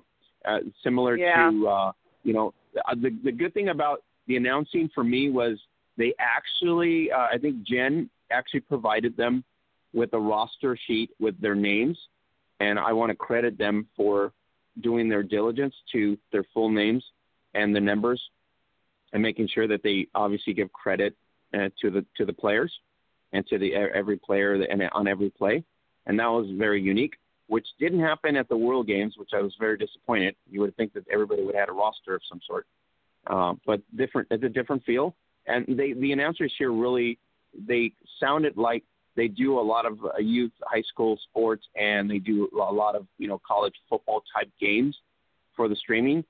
So they're they they were very in tune with uh, formations, uh, the type of formations. So that that was very refreshing. Mhm.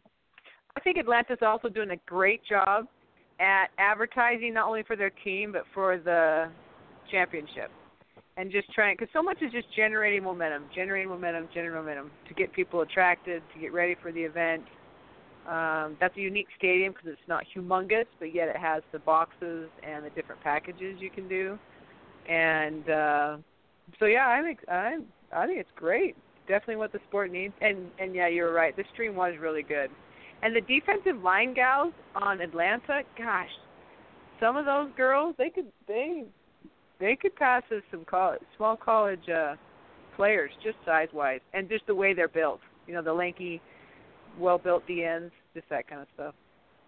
Well, they got um, as far as I was told by April, out of the Atlanta Phoenix, um, they got sexy uniforms now, so they look pretty hot. Yeah. in terms of the unis, so they were well, they actually more flexible. It looked it looked a lot more um, less, you know, it was less constrictive type of uniform on their end. Yeah where on the where on the uh, Inferno unis kind of look traditional football like they were before. So you could you could tell the difference, you know, on one side or the other. Uh, but I, I I believe the bottoms are a lot more sturdier spandex and flexible, so that maybe allowed for more better movement by the uh, Phoenix uh, players, more mobility. So I'm and, and that I think that was part of the uniform when they announced it was that it was a lot more um, uh, flowing in a sense and less constrictive. So that maybe the maybe that was the key to the win. No, I'm just kidding. That yeah, you're getting some good insider intel on that. There you go. But um, they did pull it off, seven to six. So um, you guys, uh, Troy, if you haven't got a chance to watch it, I really encourage you to watch it. Uh, but Atlanta came to play. The Inferno came to play. It was really entertaining game. No, I haven't gotten a chance to watch it um, as yet. Uh, I did have a question though. Um, how often, you know, uh, I'm not, I'm not sure offhand, but I don't know if you guys will know. Do you guys Division Two and Division One usually play play against each other early in the season, or does it matter?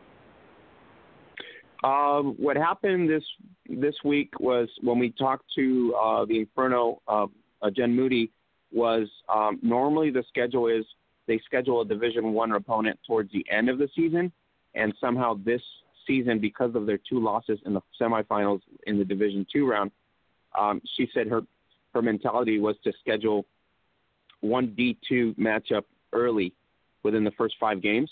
So they're going to face Atlanta, I think, one more time in the next two, two or three weeks on the schedule. So that way, um, they're kind of a little bit more tested, which uh, their whole issue was they weren't pretty pretty well tested until they got to the playoffs, and that was probably one of the bad things against St. Louis when they lost twice to St. Louis. Gotcha, gotcha. Yeah, I didn't know if it was a scheduling thing, kind of like uh, how uh, colleges they they schedule um, some of the uh, Division two schools or Division one school uh, Division championship series. Uh, if they did the same thing like that in college. Okay, so it's similar like that. Yeah. So Jen really, the owner, uh, Jen Moody, uh, she really wanted uh, this kind of test. The coach really wanted this to be tested, and I think they, they I think they passed the test. They only they get edged by one on a probably a referee call, like Louise says. That was probably not a good call. Uh, but other than that, they you know they they stayed toe to toe with Division One opponent right here. So that says a lot about them.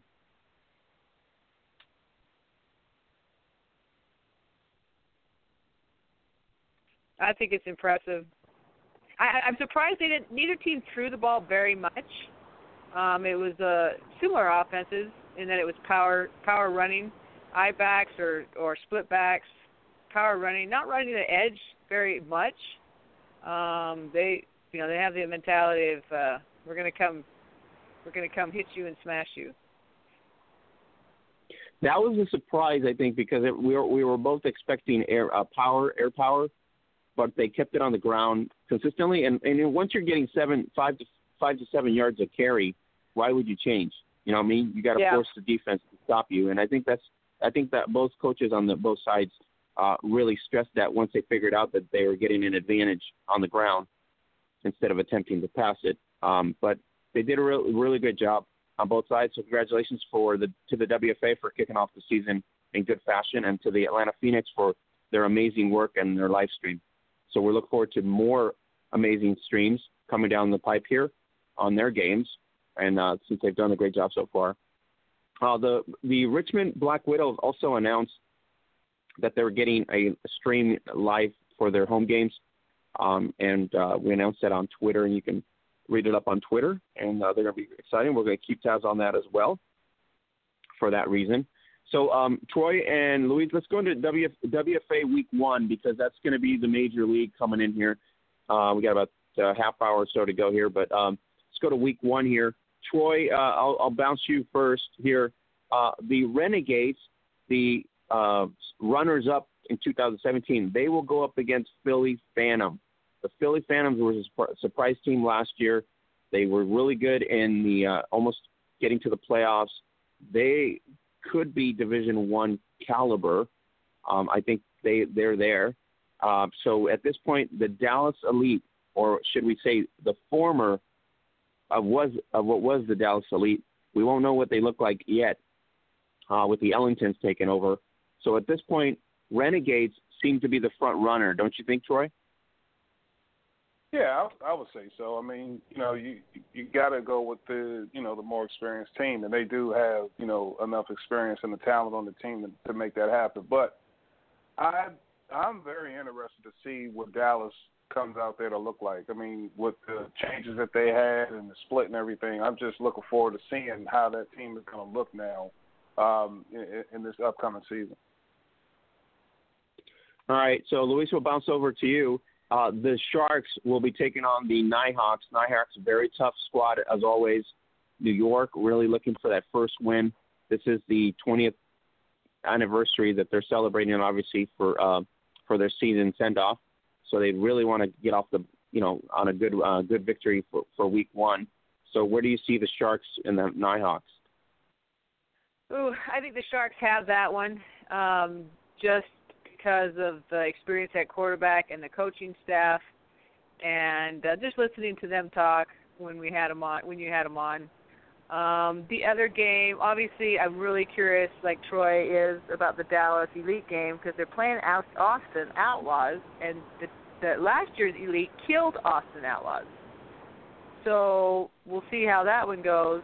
And then in the West, um, the one I'm watching because LA's not playing this weekend. The one I'm really curious about is the San Diego Rebellion one because I think they're probably a legitimate, serious, legitimate contender for Division Two championship. And they've got a lot of players, and they've, you know, that all that LA and San Diego scene is constantly revolving teams, girls changing teams, creating new teams, and so they and they have experience of football, female players. So I think that San Diego has a, a quite a number of veteran players, and um, from what I'm hearing about Capital City, I don't think they're as well organized as some would hope they would be. Um, so I pick I'm picking San Diego, and I'm picking San Diego by by at least 21. So right. those are the games that stick out to me um, that I I'm going to be watching for sure. And the Pittsburgh Passion. Oh, that one that game's already over. Sorry, I mean that one's already been called as a forfeit. But I'm always yeah, that was attention to Pittsburgh. surprise. That was Yeah. surprising for me to look at that today and go that the Fusion uh, was can- canceled the game. I don't know what happened there, but uh, we'll figure out what happened it- there. I guess maybe uh, Fusion still roster playing? issue. I don't know. That's that was one of the issues. Uh, they were they were really they were really coming out. They had announced. Remember, they had announced Dillo was going to take over, and They made the huge announcement Mhm. in the off season, and all of a sudden now it's everything has changed. So uh, I'll I'll get the insiders from uh, Burmy, who's got everything, the Yeah. Oracle. We'll figure out from Yeah, Burmy yeah. what, what the lowdown is is in, in, in with Cleveland. oh, Um, so it go from there. But and Kansas uh, City. Troy, Troy, uh, what about um, Troy? I'm gonna just bounce it to you. We got uh, uh, um, the Alabama Fire last year was really good going up against uh, Atlanta and Tampa Bay and all those. They're going to go up against Derby City. Um, so I, I think. Uh, what do you think of, of the Fire? You think they'll just continue to kind of get better at this? Yeah, I mean, you, you always expect to, you know, to to improve, and you know, I, I don't think it's any different with that with Alabama there. I mean, especially with all the confidence that they got for playing uh, an Atlanta team, and they played them tough. So, you know, you you want to you want to you know uh, you want to expound on whatever you did right the previous season, and I think Alabama's in position to go ahead and do that this year. All right. So, Louise, the other one I'm looking at is Vixen Blaze because it's basically an interstate rivalry right next door. Um, and the Blaze really are their main rivals to the Vixen. The Vixen really needs to make a get onto the block pretty fast with a good win.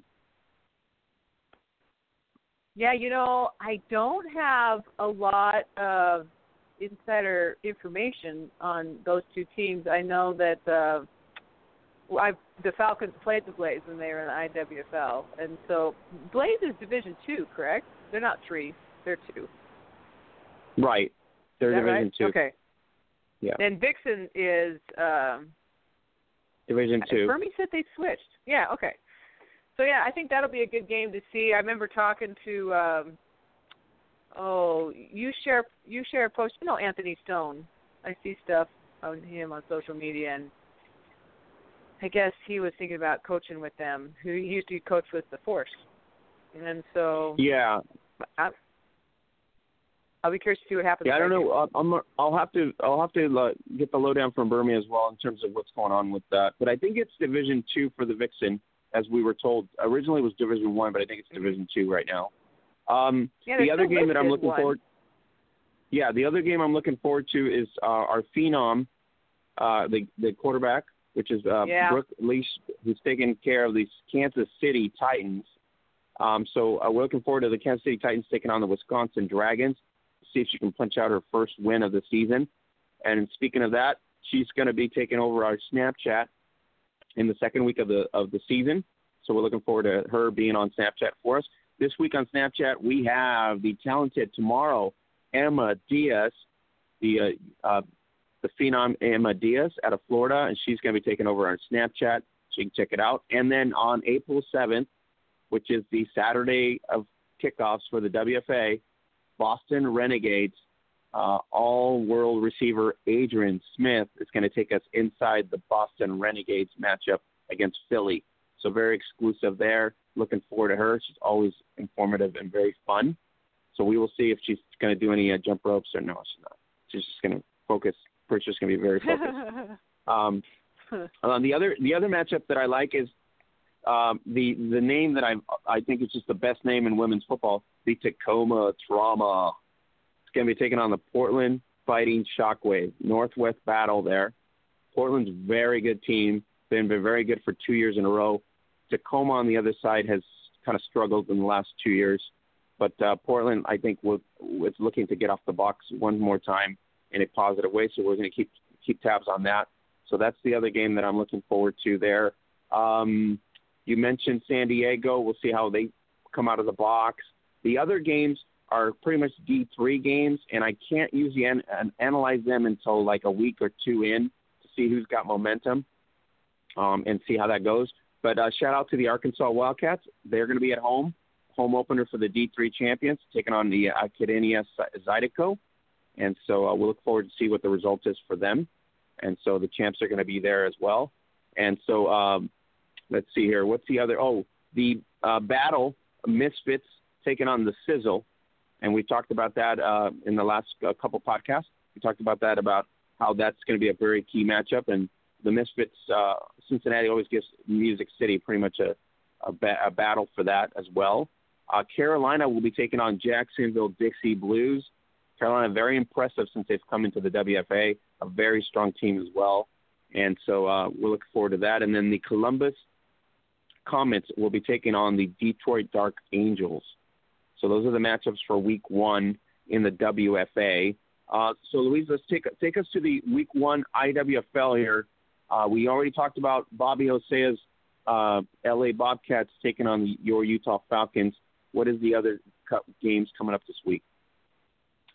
You know, there's just a couple. There's just the Utah at the Bobcats, and then uh, Nevada at Seattle, and um, that will tell a lot because Seattle, you know, they were Division One last year, and uh, Reno's always been a tough, tough mentality team. They just haven't gotten the win.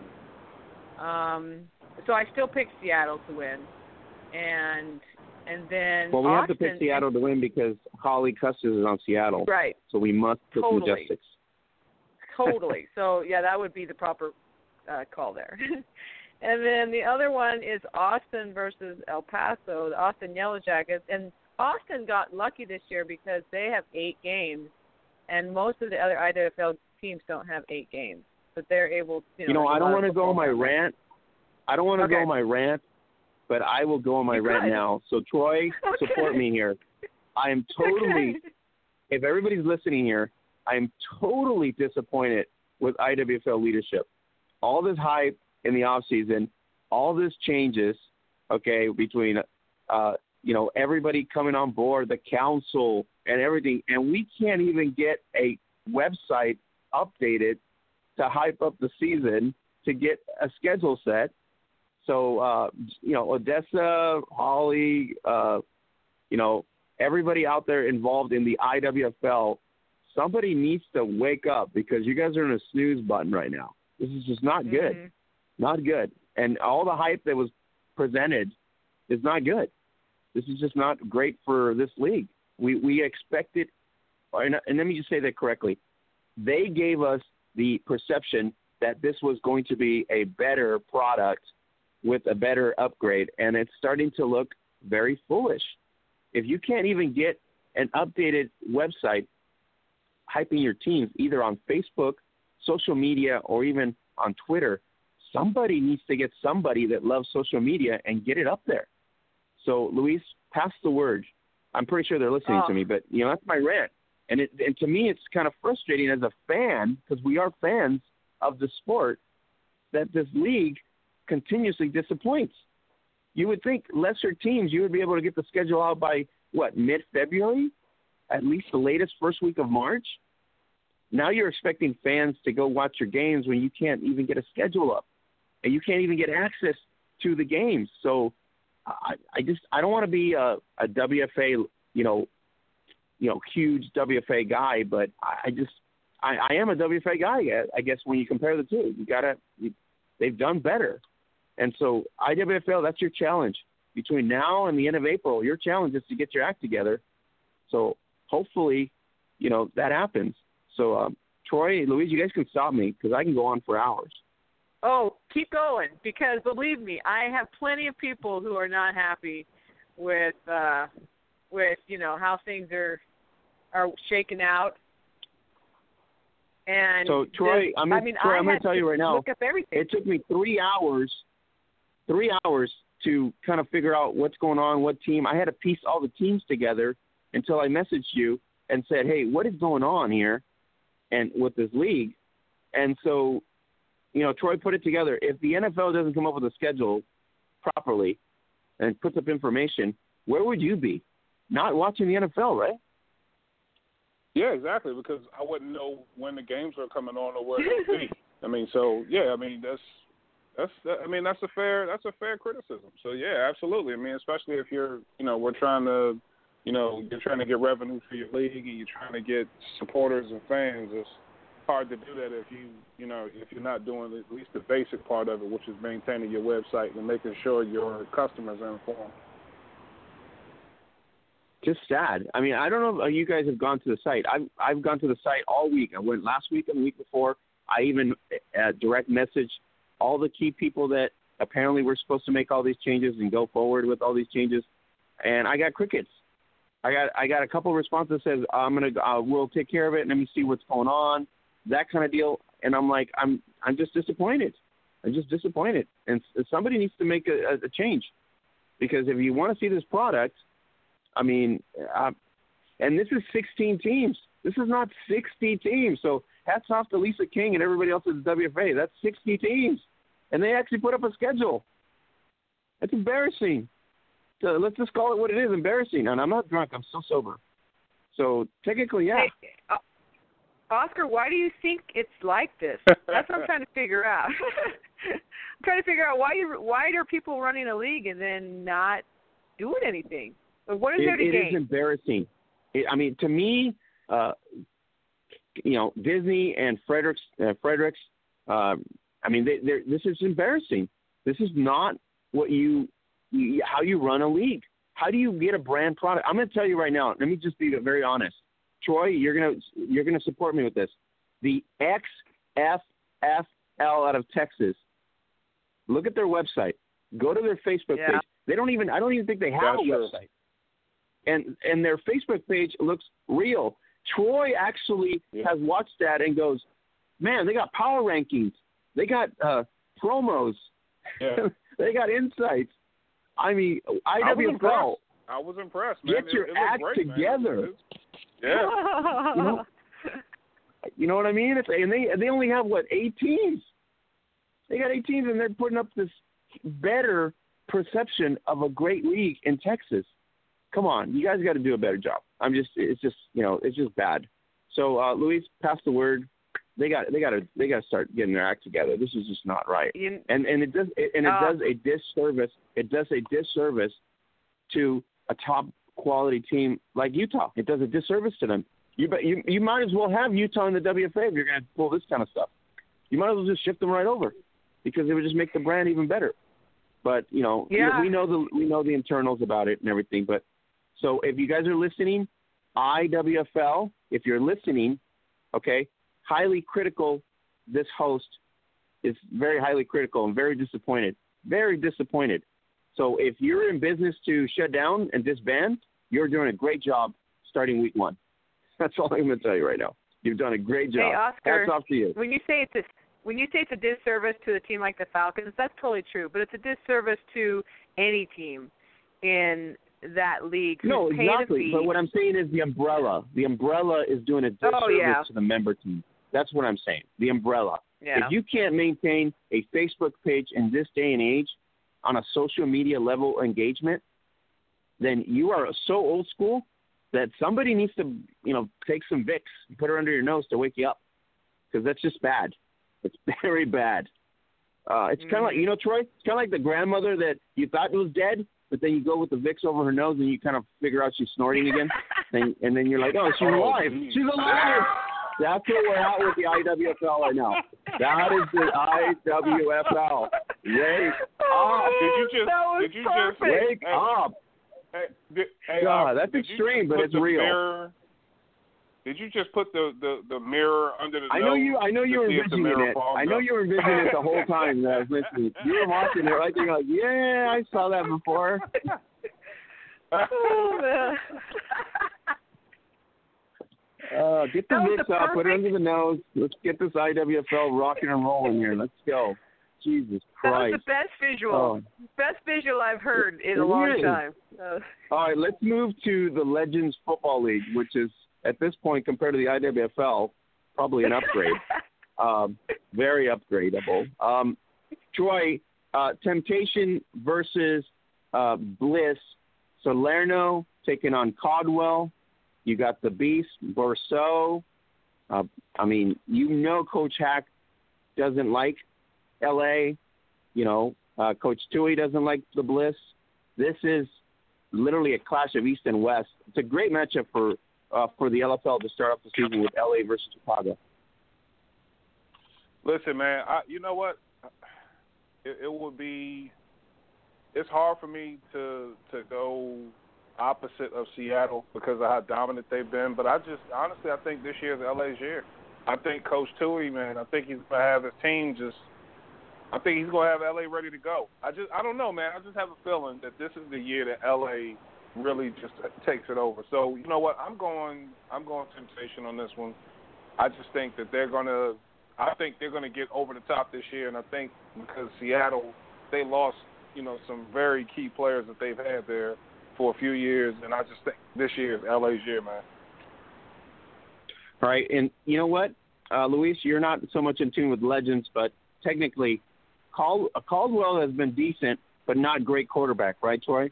So compared to Salerno, probably a notch down, right? So Fair she's got to prove she's got to prove that she can take this team to the next level, right? Yeah, man. Are you talking just, to me or uh, Troy? Okay. Man, I, No, I was talking to Troy. I just- uh, I that, think- that, that Yeah. she's got to take it to the next level. Yeah, I just, I just, I, I think this is Jane's year. I just think, you know, now is step up time. You know, and and you know, it, it took a little bit of time for her to, you know, to. I, I personally think she's one of the top quarterbacks in the league. Uh, I would say top three. But listen, this year is the year that she has to ascend to the top. I mean, she's got the name, she's got the accolades, she's got the moxie, she can play. So you know, this year I just think this is when she steps it up. I think, man, I I really believe that Tui has the team. Actually, I thought they were going to do it a little bit last year. They got into the playoffs, but they had a few mishaps. But I just think this year is their year. All right, so Louise, uh, you'll keep tabs on Legends if you watch the games on YouTube. So that'll be kind of a, a homework requirement. Pretty easy to scroll yeah. through and kind of watch the highlights. But other than that, Chicago's very strong. They've been a very dominant team for a long time. Coach Hack is a very good coach. He's co- he's coached arena football as well, so they're pretty good, pretty well coached. Uh, coach Tui has been very, very good. I mean, in terms of championships in the in the in the past. I think this is his mark, as uh, Troy's alluding to here. It's uh, Tui's year, and you know, if he wants to make it his year this way. Um, let's talk about acoustic, Troy. Austin, I think, will be the shocker given Seattle's drop off. Maybe this is Austin's year. Oh man, that's uh, I don't know. Is that your is that your uh, is, is that a lock or are you? Yeah, I'm writing. I'm writing. I think you. I think Austin has it. I think uh, Austin will make uh, will make the playoffs for sure. I don't know if they'll win Legends Cup, but that this is the year they make the playoffs. I mean, that's a bold statement, man. I mean, look, they've struggled the past few years. So I want to see if I see some improvement down there. They do have some athletes, though, man. They have some athletes. So I, I really want to see if they can make that step. But we'll see. I don't know. I don't know if they're ready just yet. I got to see them at least the first game and you know see how they gel out there. I, I can get a better sense of them, but I, you know they what they weren't that impressive last year. And they were they were competitive all year, so I give them that at least. They're they're they're going to face That's Danica. Nashville Knights right off the box. So you you know they got to be hyped for that. They got to be hyped for that. They have the expansion Nashville, but Nashville's got Randall, your favorite receiver, and he got the Bull Oh in Nashville now. Oh man. And then you got Oh, Ma- Ma-. KK Math- KK Matheny in Nashville. So it's going to be Austin's big test. Yeah, lot lot of that's a lot of experience down there. A lot of big plays. Jay Randall, I mean, to me, uh, she uh, man, wow. I mean, just that radius that she has, you know, she's she's awesome. One of my favorite players to watch, and of course, our girl, the Bull, she's a beast. Man, uh, Schnorr, I cannot wait to see her on the field. I want to see how she plays down there in Nashville. I think it'll fit right in. Just that style of play that they have just you know, just Nashville, that kind of area. They were, I, I think they're going to play that smash mouth style. I want to see if they can go ahead and do that, and probably that's why they got it there. So I hope they use it right. All right, so Troy and um, Luis here. My game that I'm watching for the big game this year is April 27th. The Omaha Heart taking on the Denver Dream. It's the game I want to watch. You know why? Oh, I want to see who's the worst of the worst. Who's the worst of the worst? Who's the most horrible coach team on either side? This is going to be like, and I don't want to mock these girls, but I'm telling you, this is the game that you probably have to pencil out and go, uh, okay, we're going to go out to eat and not care. Because these girls are going to have to make it very entertaining for somebody to watch. You know what I mean? Because uh, uh, the hey, heart has been very bad. fans. The heart's been very bad, and Denver was hor- horrendous last year. So, it, oh my God, week three, I think Uh, Denver got. I- I, think Denver didn't. Didn't somebody drop a hundred on Denver? I believe, or Oh, ninety, or something like that. Denver got spanked in triple digits consistently last year, Ooh. and and that's only four games. I. I would have hated it to see eight an eight game season. That would have been not fun. But that's, uh, that's hurtful. yeah. That's hurtful. I think I, I I think that's the game that we're really gonna like not pay attention to. That's what I'm trying to say. April 27th is not gonna be. I'm watching it. my birthday is my birthday is the next it. day, so you know I'm not paying attention to that game. That's right, because we have the same birthday. That's right. April Yeah. 28th. Well, I'm not gonna pay attention to that. Yeah. Um, so, Louise, that's the one game we recommend not to watch. So, whatever you're doing that weekend, go ahead and do what you got to do. Well. Oscar, there'll still be a lot more fans at that game probably than any of the tackle girls games. So oh, I don't know about that, but it's going to be in Denver, No. so we'll see. We'll see how it turns out. Um, so, guys, that that's the first two weeks of April 14th. Legends Football League kicks off. Uh, Temptation versus the Bliss. Then April 21st, it's going to be Austin versus Nashville, which I'm looking forward to that. Um, so that's the key to that. Um, the other headlines that I have to give out, uh, let me get my notes here. The Super Series in Sweden will kick off uh, April uh, 7th with the opening matchup, champion Orebro Black Knights taking on the Carlstad Crusaders. And we'll keep tabs on that. We'll get some links for that as well. The Super Series in Sweden will kick off uh, the uh, this coming weekend, and it goes through June 2nd, which is the finals. And we also have in the fold here uh, LNFA Femenina, which we got a couple minutes here. So this this past weekend it was 33 to 12, Barbera versus Pioneers, 38 to zero, Barcelona versus Badalona. Week eight, this coming up here, uh, April 8th, Pioneers two and three taking on Barcelona three and two. It is a playoff condition game here. The last matchup that they met was week one, and that was a 14 to six Barcelona win. So they are neck and neck. They know each other very well. We will see how that turns out this weekend. It is a playoff matchup here. Barcelona three and two is in second place. Uh, the Pioneers, if they go to three and three, they both drop. Terrassa Reds, uh, they obviously next weekend, the 15th. The Terrassa Reds will face Barcelona. It's a crucial game for Barcelona to win because they'd be three and three, where Terrassa Reds would be three and two, and there's a matchup there. So very crucial game in LNFA Femenina. Uh, Gridiron Victoria, we're going to go week eight here. Crusaders five and one. will take it on the champion Croydon Rangers. Big matchup down under uh, April seventh. This is the clash of the clash. It is the five and one uh, uh, Crusaders taking on the Rangers. Uh, they the Crusaders have won four in a row. Rangers obviously undefeated through six six weeks, so it's a very crucial matchup. Uh, we'll keep tabs on that as well and get you the updates and everything else. So stay tuned for Facebook on uh, on Facebook.com Gridiron Beauties. Don't forget to visit our shop at Gridiron Beauties on Zazzle, Zazzle.com forward slash Gridiron Beauties, and uh, check us out on Facebook, Twitter, Instagram, all over the place. The best uh, podcast covering women's American football and NFL news weekly. That is us, right here on Blog Talk Radio and an Apple Podcast. So um, if you haven't checked out our YouTube channel, go ahead and uh, check it out. It's our shared videos of a lot of women playing American football as well. So on our Apple Podcast, you can download over 200 episodes, including Erica Lynn Anderson, Eric Brown, and Kishi Free, your boy here, Troy Wilson, including uh, Louise Bean and Holly Custis over 200. So download it now. Go to the Apple Podcast, check it out, and the Blitz is there, and you can just download it there. So guys, pretty much uh, great show today with Bobby Hosea. Did an awesome job, and so uh, we're we're going to be chiming out here, but we'll be back next week with another edition of the Blitz, and we got some special news coming up in the week or so. Uh, we're probably going to get another co-host, and I'm very excited to have that as well, a different perspective with a different view. So um, we're going to be very excited adding to the crew as well. So it's really awesome.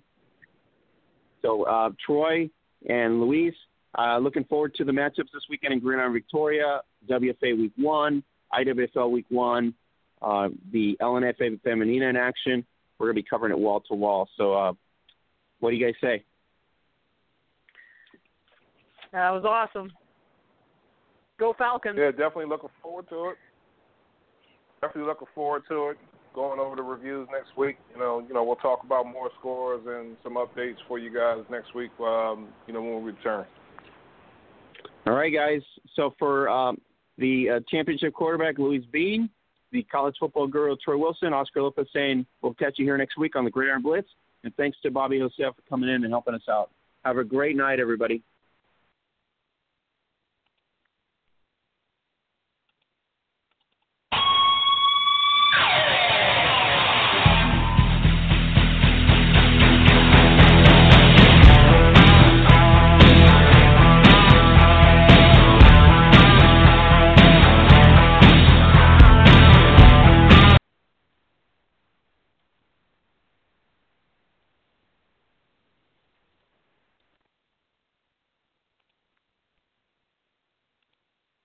Judy was boring. Hello. Then Judy discovered ChumbaCasino.com. It's my little escape. Now Judy's the life of the party. Oh, baby, Mama's bringing home the bacon. Whoa, take it easy, Judy. The Chumba life is for everybody. So go to ChumbaCasino.com and play over 100 casino style games. Join today and play for free for your chance to redeem some serious prizes.